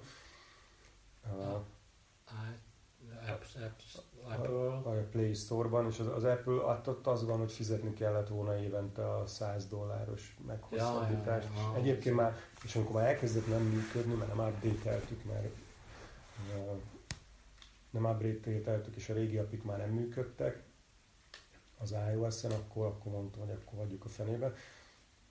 Meg lehetne egyébként csinálni. De hogy, hogy, hogy ez így működik, de mégse használják az emberek. Tehát nekem az, az volt még egy fontos visszajelzés, ugye emlékszem mondtam, hogy a, az egyik fontos visszajelzés az ott, amikor elhallgatott a zene, és nem mm. rúgták ránk az ügyfelek az ajtót, hogy nekünk sokáig nem volt azért vedes lejátszunk, az első pár hónapban az nem működött, már amikor már rég tudták az összes barátom, hogy Noisepot, meg voltunk a bulikban, YouTube party volt, házi bulik, és akkor mondták, hogy na majd a Noisepot, na majd a Noisepot, és volt egy, egy a mondtam, hogy két szolgáltatás, tehát az a srác, aki bemutatott minket a konkurenciának, ő is egy ilyen Dragon Tape nevű szolgáltatást csinált, ami YouTube-os mixtape készítő volt, ami azt jelenti, hogy egy nagyon egyszerűen mondva egy olyan YouTube felhasználói felület, ahol össze tudod egymás után húzogatni a számokat egy ilyen playlistbe, de nekünk a házi buli szempontjából az volt az érdekes, hogy elindítod, lehúzol egy, kikeresel egy videót, ráhúzod erre a timeline-ra, elindítod, mm. és amíg szól, addig te tudsz keresni más videókat. Aha, jó, ez de kéne. Aha. És ezt tudod csinálni, nem tudom, még működik a szolgáltatásom, aztán, hogy erre nem tudtam rávenni az ismerőseimet, hogy ezt használjuk, hanem addig az volt, hogy megvárták, amíg lemennek a számok, és amikor lementek a számok, akkor mert jó fejek voltak, megálltak, akkor becsukták az ablakot, és akkor berakták a YouTube-on a saját számot, és akkor néztem, hogy ú, ez itt necces lesz. De aztán utána megcsináltam, meglett a mi webes lejátszunk, és akkor vittük a házi, le, voltak házi bulik, akkor elég sok házi bulit tartottunk a haverjaimmal, és akkor mondtuk, hogy akkor noise szóljon a zene, és ott is az volt, hogy így mondtuk, figyelj, tedd fel a mobilodra, és ja, jó, jó, jó, de inkább így a YouTube, mert hogy ezt tudta. Pedig a noise is a YouTube számokat lehetett bekérni, meg lehet most is bekérni. És még de a YouTube-on azt hiszem, hogy alapjáraton ilyen uh, playlist van, tehát ilyen play, tehát mi, mi ez real-time playlist, tehát na, na, hogy mit, nyitva van öt ablak, igen, és hogy, hogy akkor, ó, ez, ez legyen a következő, utána ez, meg ez, meg ez. Most a YouTube parti utoljára a szomszédnál, úgy, hogy akkor megy a szám, tehát a use case tök meg volt, hogy megy a szám, arról eszembe, eszembe, ú, azt meg kéne hallgatni, akkor egy másik ablakba, akkor izé, akkor opening new tab, és akkor így tabokba egymás után, és akkor nem automatikusan folytatódik a zene, hanem akkor ott altabozni, meg izé, trükközni, meg varázsolni. Hát igen, és ezt a noise meg lehetett csinálni, vagy meg lehet csinálni, mondjuk nem túl jó a user experience a mobil alkalmazásokon, amikor YouTube-os számokat keresel, lehetne jobb is, de igazából ahhoz az kéne, hogy az emberek valamennyire használják, azt kéne, hogy az emberek használják, mm. de nem, nem nagyon használták. Hát lehet, hogy ezt sose, sose lehet tudni, most egy kis dolog hiányzott, vagy egy nagy dolog hiányzott, de valószínűleg erre nincs, nincs olyan nagy, nagy igény mégiscsak a, a, az emberek között. Pedig meg lehetett volna csinálni, idő után láttuk, hogy ez tovább fejlődik egy ilyen DJ-vé, ami, ami már ismeri a, a Facebook lájkéból, innen-onnan, YouTube playlistből, Spotify-ról behúzza a playlistjédet, és akkor már eleve olyanokat ajánl föl, hogy berakja, mi illik is oda, meg szereted is, tehát hogy volt, volt nekünk az ilyen jelszavunk, hogy, hogy valami, hogy te vagy a DJ, vagy te leszel, te is lehetsz DJ, Aha. mindenki DJ, everybody's a DJ, mm-hmm. szóval talán valami ilyesmi. De le, nem tudom, tehát hogy azt, azt láttuk, hogy nem működik, tehát hogy ez, ezt sokféleképpen lehet mondani, azt láttuk, hogy, hogy nem működik. Mindig meg lehet próbálni újra, mindent meg lehet próbálni újra. Kérdés, hogy mibe, mibe fetszül az ember az energiáját. Hmm. Hát én mondom, hogy most a, de a, amiről az elején beszéltünk, ez a validáció fontosság, ezt mire a végére érünk, így, így kezdem megérteni, mert uh, ugye nekem most, most uh, volt pár olyan személyes élményem, ahol, ahol nagyon jó lett volna egy ilyen social jukebox, vagy, vagy a noise spot, vagy tehát konkrétan azzal, hogy, hogy konkrét számot, szám, tehát hogy olyan élethelyzet volt, hogy ú, most ez a szám, de jó lenne, hogyha itt, itt nem kellene rányomok, és akkor ez szólna, vagy, vagy tudnám, hogy ez lesz a következő, de, de tehát a validáció fontosságáról, meg ennek kapcsolat, kapcsán értem most igazán, amit mondtál a, az elején, hogy attól, hogy én nekem most, meg ugye beszélgettünk, hogy majd beszélünk erről a dologról, tehát benne volt az agyamba, meg so, sok olyan élethelyzet volt, hogy de jó lett volna, abból nem következik az, hogy, hogy, hogy, hogy más, más, tehát ugye sok ember uh, fogja használni. Ugye elég sok ember elég gyakran fogja használni ja. valóban, igen. Ja, ja. Ez, ez, amit, ez, amit mérni kell. Mm. Ha oda terelsz valahány embert az oldaladra, vagy a szolgáltatásodra, azoknak hány százaléka fogja használni, hány százaléka lesz visszatérő, valóban használni fogja. Az, az a baj az olyan dolgokkal, amik hogy havonta egyszer eszedbe jutnak, meg két havonta, hogy azokat nem fogod rendszeresen használni. Tehát, hogy a, az emberek azért azokat, tehát hogyha nincs egy olyan élethelyzet, ami triggereli rendszeresen, mm. akkor, akkor nem fogod használni. Nekünk persze bőven elég lett volna az, hogyha valakinek ez eszébe jut, hogy a buli, akkor noise spottok, oké, okay, akkor is oké, okay, hogyha havonta mész bulizni, hogyha minden buliban ja, az, ja, ja, szó, ja. megpróbáltunk rámenni erre, és megcsináltunk erre ilyen um, csináltunk erre ilyen programokat, hogyha a Noisepot szól a háziból, ezt kitalálsz, azt nem, nem valósított, még Noisepot szól a házi bulitba, akkor oda küldünk egy rekesz sört, meg elképzeltük Alverom, hogy jó, akkor nézzük meg, hogy miért nem működik ez egy házi buliba, megmondtuk, hogy akkor minden hétvég kitalál, sajnos ezt sem csináltuk, hogy minden hétvégén elmegyünk egy házi buliba, viszünk magunkkal egy rekesz sört ajándékba, hívjál meg a bulitba, mi oda viszünk egy rekesz sört, uh-huh. azt kérjük, hogy kezdjétek el használni a hotspotot, és mi csak így ülünk a sarokba és nézzük. Megfigyelünk titeket, mint az állatkertben. És megpróbáljuk kitalálni, hogy, hogy ha nem működik, akkor miért nem működik, hogy miért, miért majd, meg, majd megkérdezzük, hogy jó, akkor miért csuktad, de miért, hogy csinálnád, stb. Aztán ezt se csináltuk meg, de hát itt már nem, amikor ide eljutottunk, akkor már nem működtek jól a dolgok, hogy mondtam. De hát igen, hát ez, ez ilyen, marha sokat tanul belőle az ember, tehát másodszorra már ugyanazt is jobban csinálna, meg mást is sokkal okosabban. Igen, és uh, még ilyen... Tehát, hogy mit, mi az, amit így, így, így igazán tanultál belőle?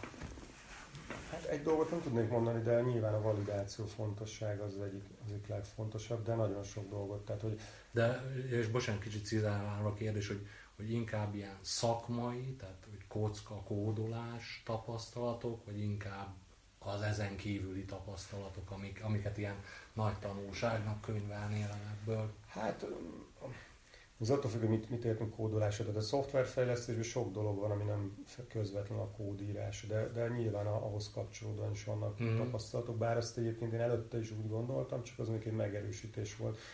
Mondjuk itt ilyen szoftverfejlesztési módszertanokról, vagy ilyesmikről hát, beszélünk? Részben, tehát nyilván én például szerintem akkor kezdtem el scrumolni, és akkor aha. scrum meetingeket tartani, de inkább az ilyen termékfejlesztés, projektmenedzsment.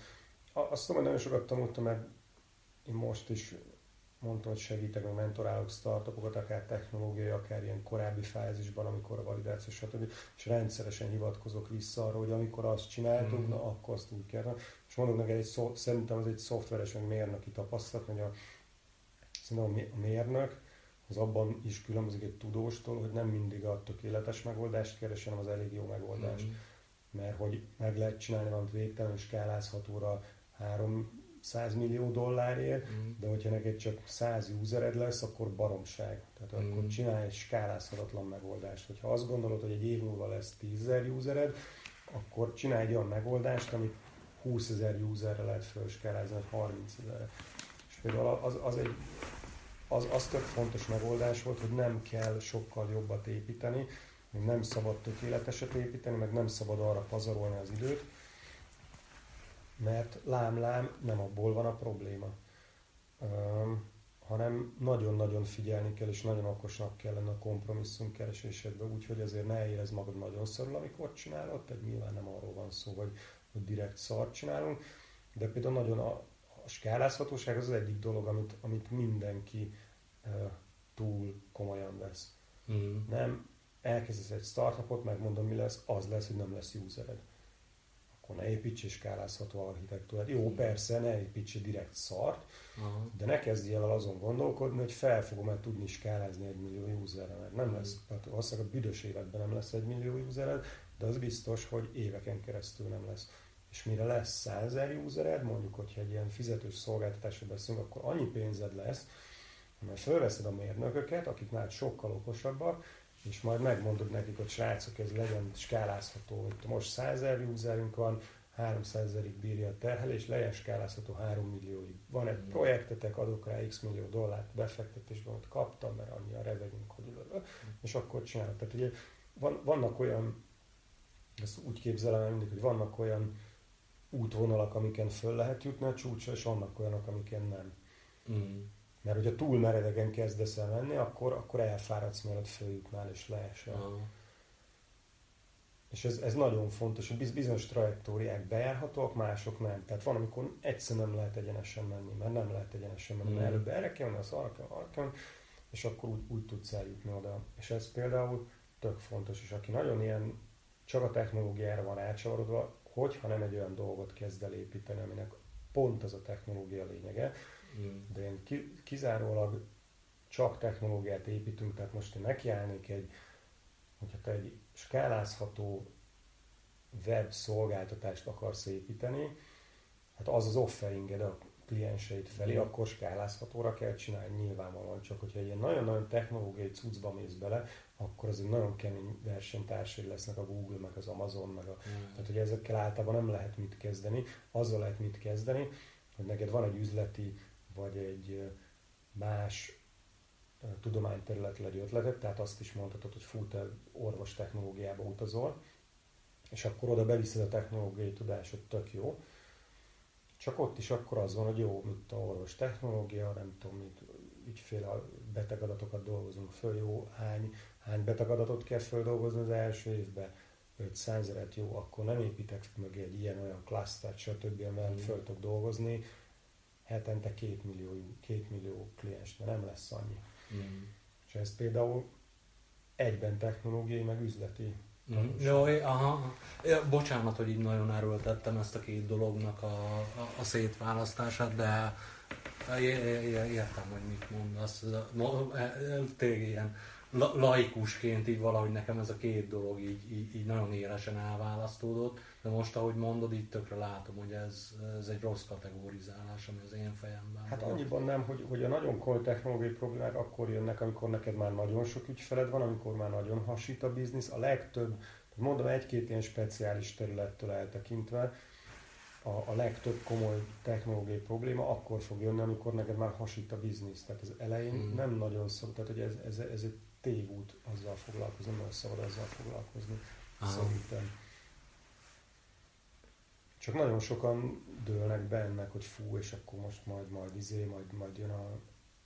Félek attól, hogy le fog cseszni az üzlettárson, hogy kidő nem skálázható. Szerintem egy csomó emberben nagyon mély nyomot hagyott az, hogy a Twitternek mekkora parái voltak, hogy akkor elkezdtek a Rails alapon, ha jól emlékeztem, először építgetni valamit, és akkor volt egy nagyon durva exponenciális fejlődés, és egyszer csak eljutott oda, hogy össze-vissza hackelték, és már nem működött, és akkor újraírták, nem tudom, szkálába, meg jávába, nem tudom, és mindenki az volt, hogy milyen hülyék, mert hogy nem volt skálázható az architektúrájuk, ha-ha-ha, hát persze.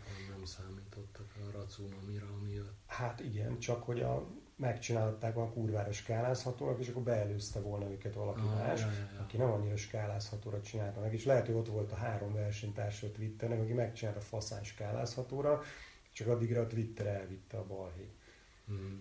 Meg ez meg, megint az, hogy mennyi pénzt áldozod erre, mennyi, mennyi, vagy mennyi, akár opportunity hozba, tehát a saját idődből mennyit áldozol arra, hogy megcsinál kurva skálázhatóra, mert tökre lehet, hogy nem jönnek userek. Az nem baj, ezek, ezeket a problémákat szeretjük a, az nagyon vége felé volt a Noise történet, 2012. november-decemberben volt valami, a, nem tudom milyen konferenciát közvetítettek online, a, nem kuda, valamilyen startupos konferenciát, ahol beszélt a valamelyik LinkedIn alapító, és az egy tök nagy megerősítés volt, és ő azt mondta, hogy az, szerintem az a webben azóta is megtalálható, biztos már előtte is mondta többször, hogyha nem szégyelled a terméked első verzióját, hogy a kódot, hogy hogy néz ki, akkor túl későn léptél a piacra. Mert hogy akkor túl sokat csiszolgattad meg. Értem, értem. Aha, és, aha. és a Noispot nehezet, és én is tökre szégyek, hogy hát ez a backendet megcsináltuk, egy el, elég jó ötlettel sikerült az apit megcsinálni, úgyhogy hogy, hogy csökkentsük a késleltetést, akkor még nem volt WebSocket, de mégis úgy nézett ki, mint hogy a push mm. üzenetekkel működne a dolog, de nem azzal működött a dolog.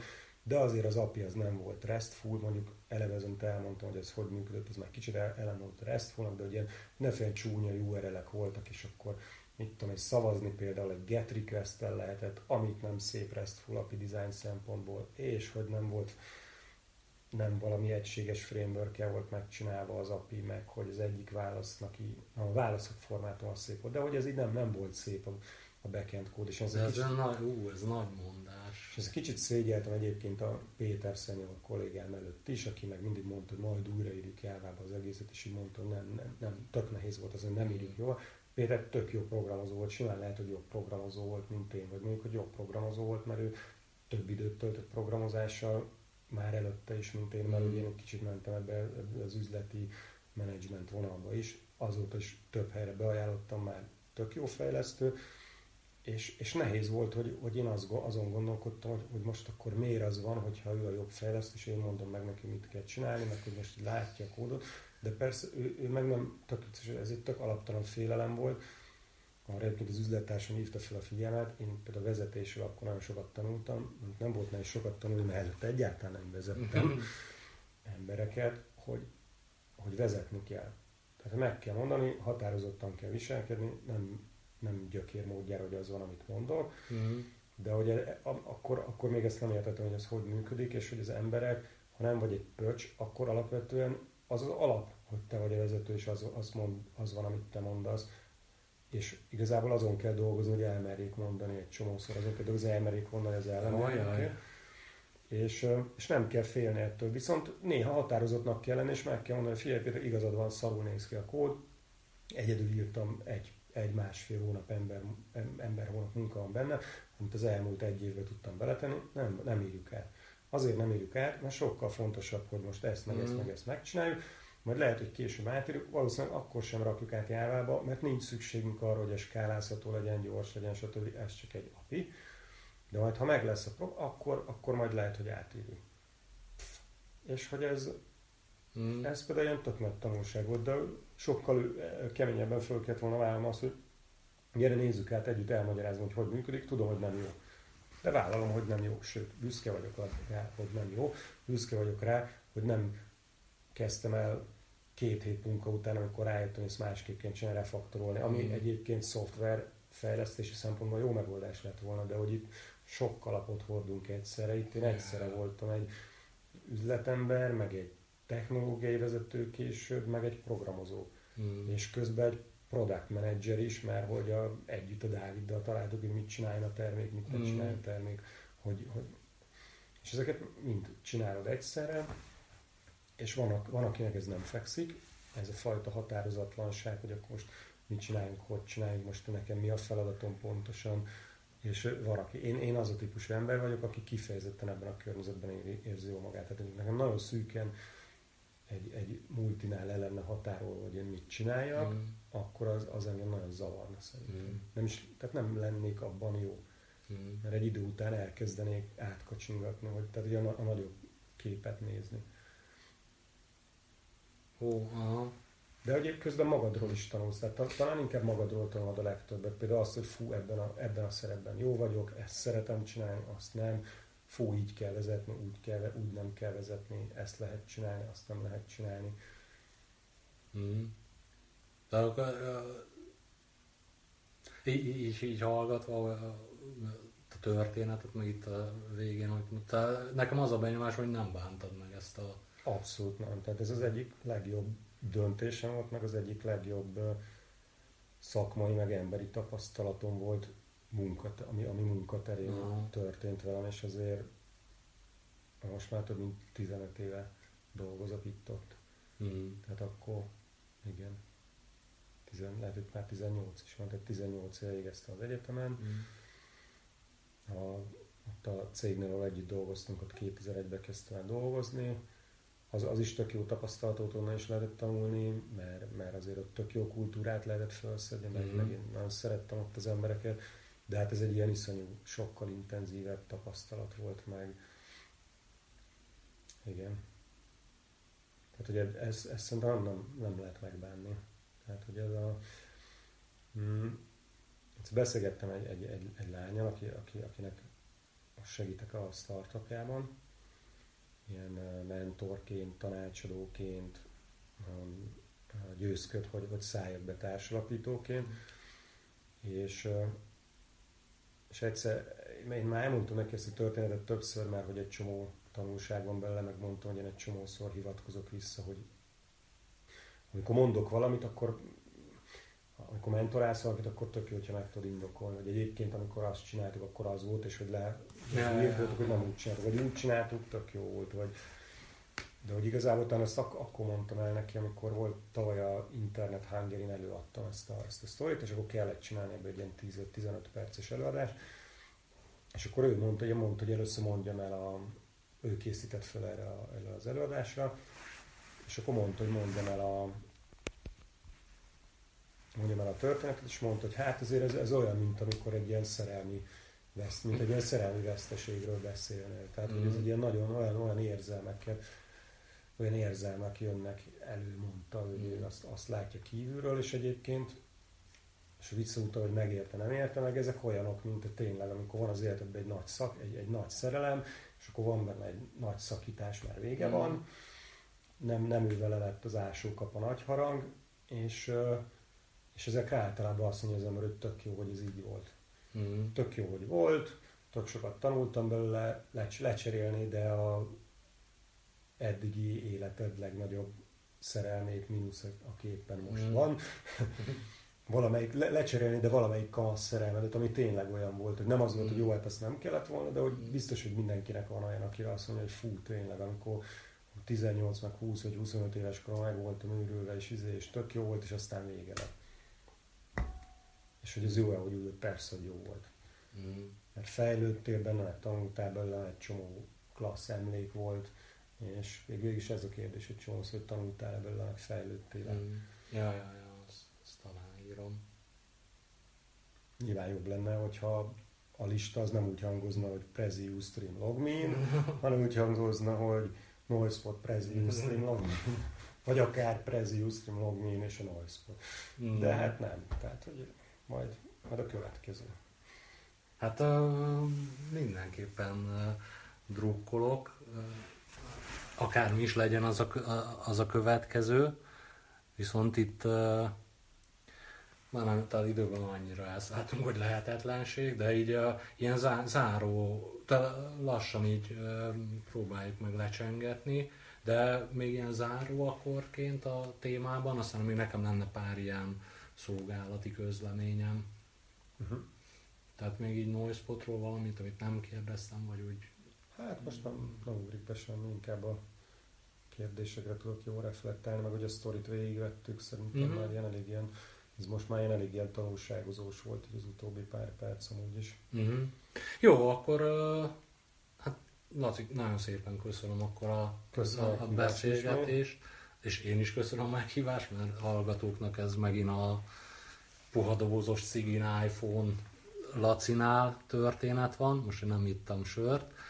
Uh, jó, és akkor így a, a, a köszönetnyilvánításon uh, kívül ilyen pár apró szolgálati közlemény, hogy a uh, YouTube oldalunkra uh, kitettem a, a minap, a, um, volt egy felvétel, az első uh, felvételünk, amit igazából ilyen tesztelésként vettünk fel magunknak, de ezt így utólag azt mondta a beszélgetés közben is említettem, így, így végighallgattam, és azon túl, hogy a, a szociális média helyett folyamatosan azt mondjuk, hogy szociális háló, e, e, úgy gondoltam, hogy talán érdeklődésre tartott számot, ezt a beszélgetést kitettem a, a YouTube csatornánkra, van továbbra is a Beszélőkockák Facebook oldal, és a Twitter oldalunkon most annyi fejlemény van, hogy ügyes bajos dolgokból kifolyólag én most Twitteren elég sokat tartózkodok, és akkor ott a, a beszélőkockák accounttal is szoktam megosztani általam érdekesnek talált híreket. Jó, nagyjából ennyi, ennyi lett volna akkor egy a szolgálati közlemény rész. Nagyon szépen köszönjük a kitartó figyelmeteket, és sziasztok! Sziasztok!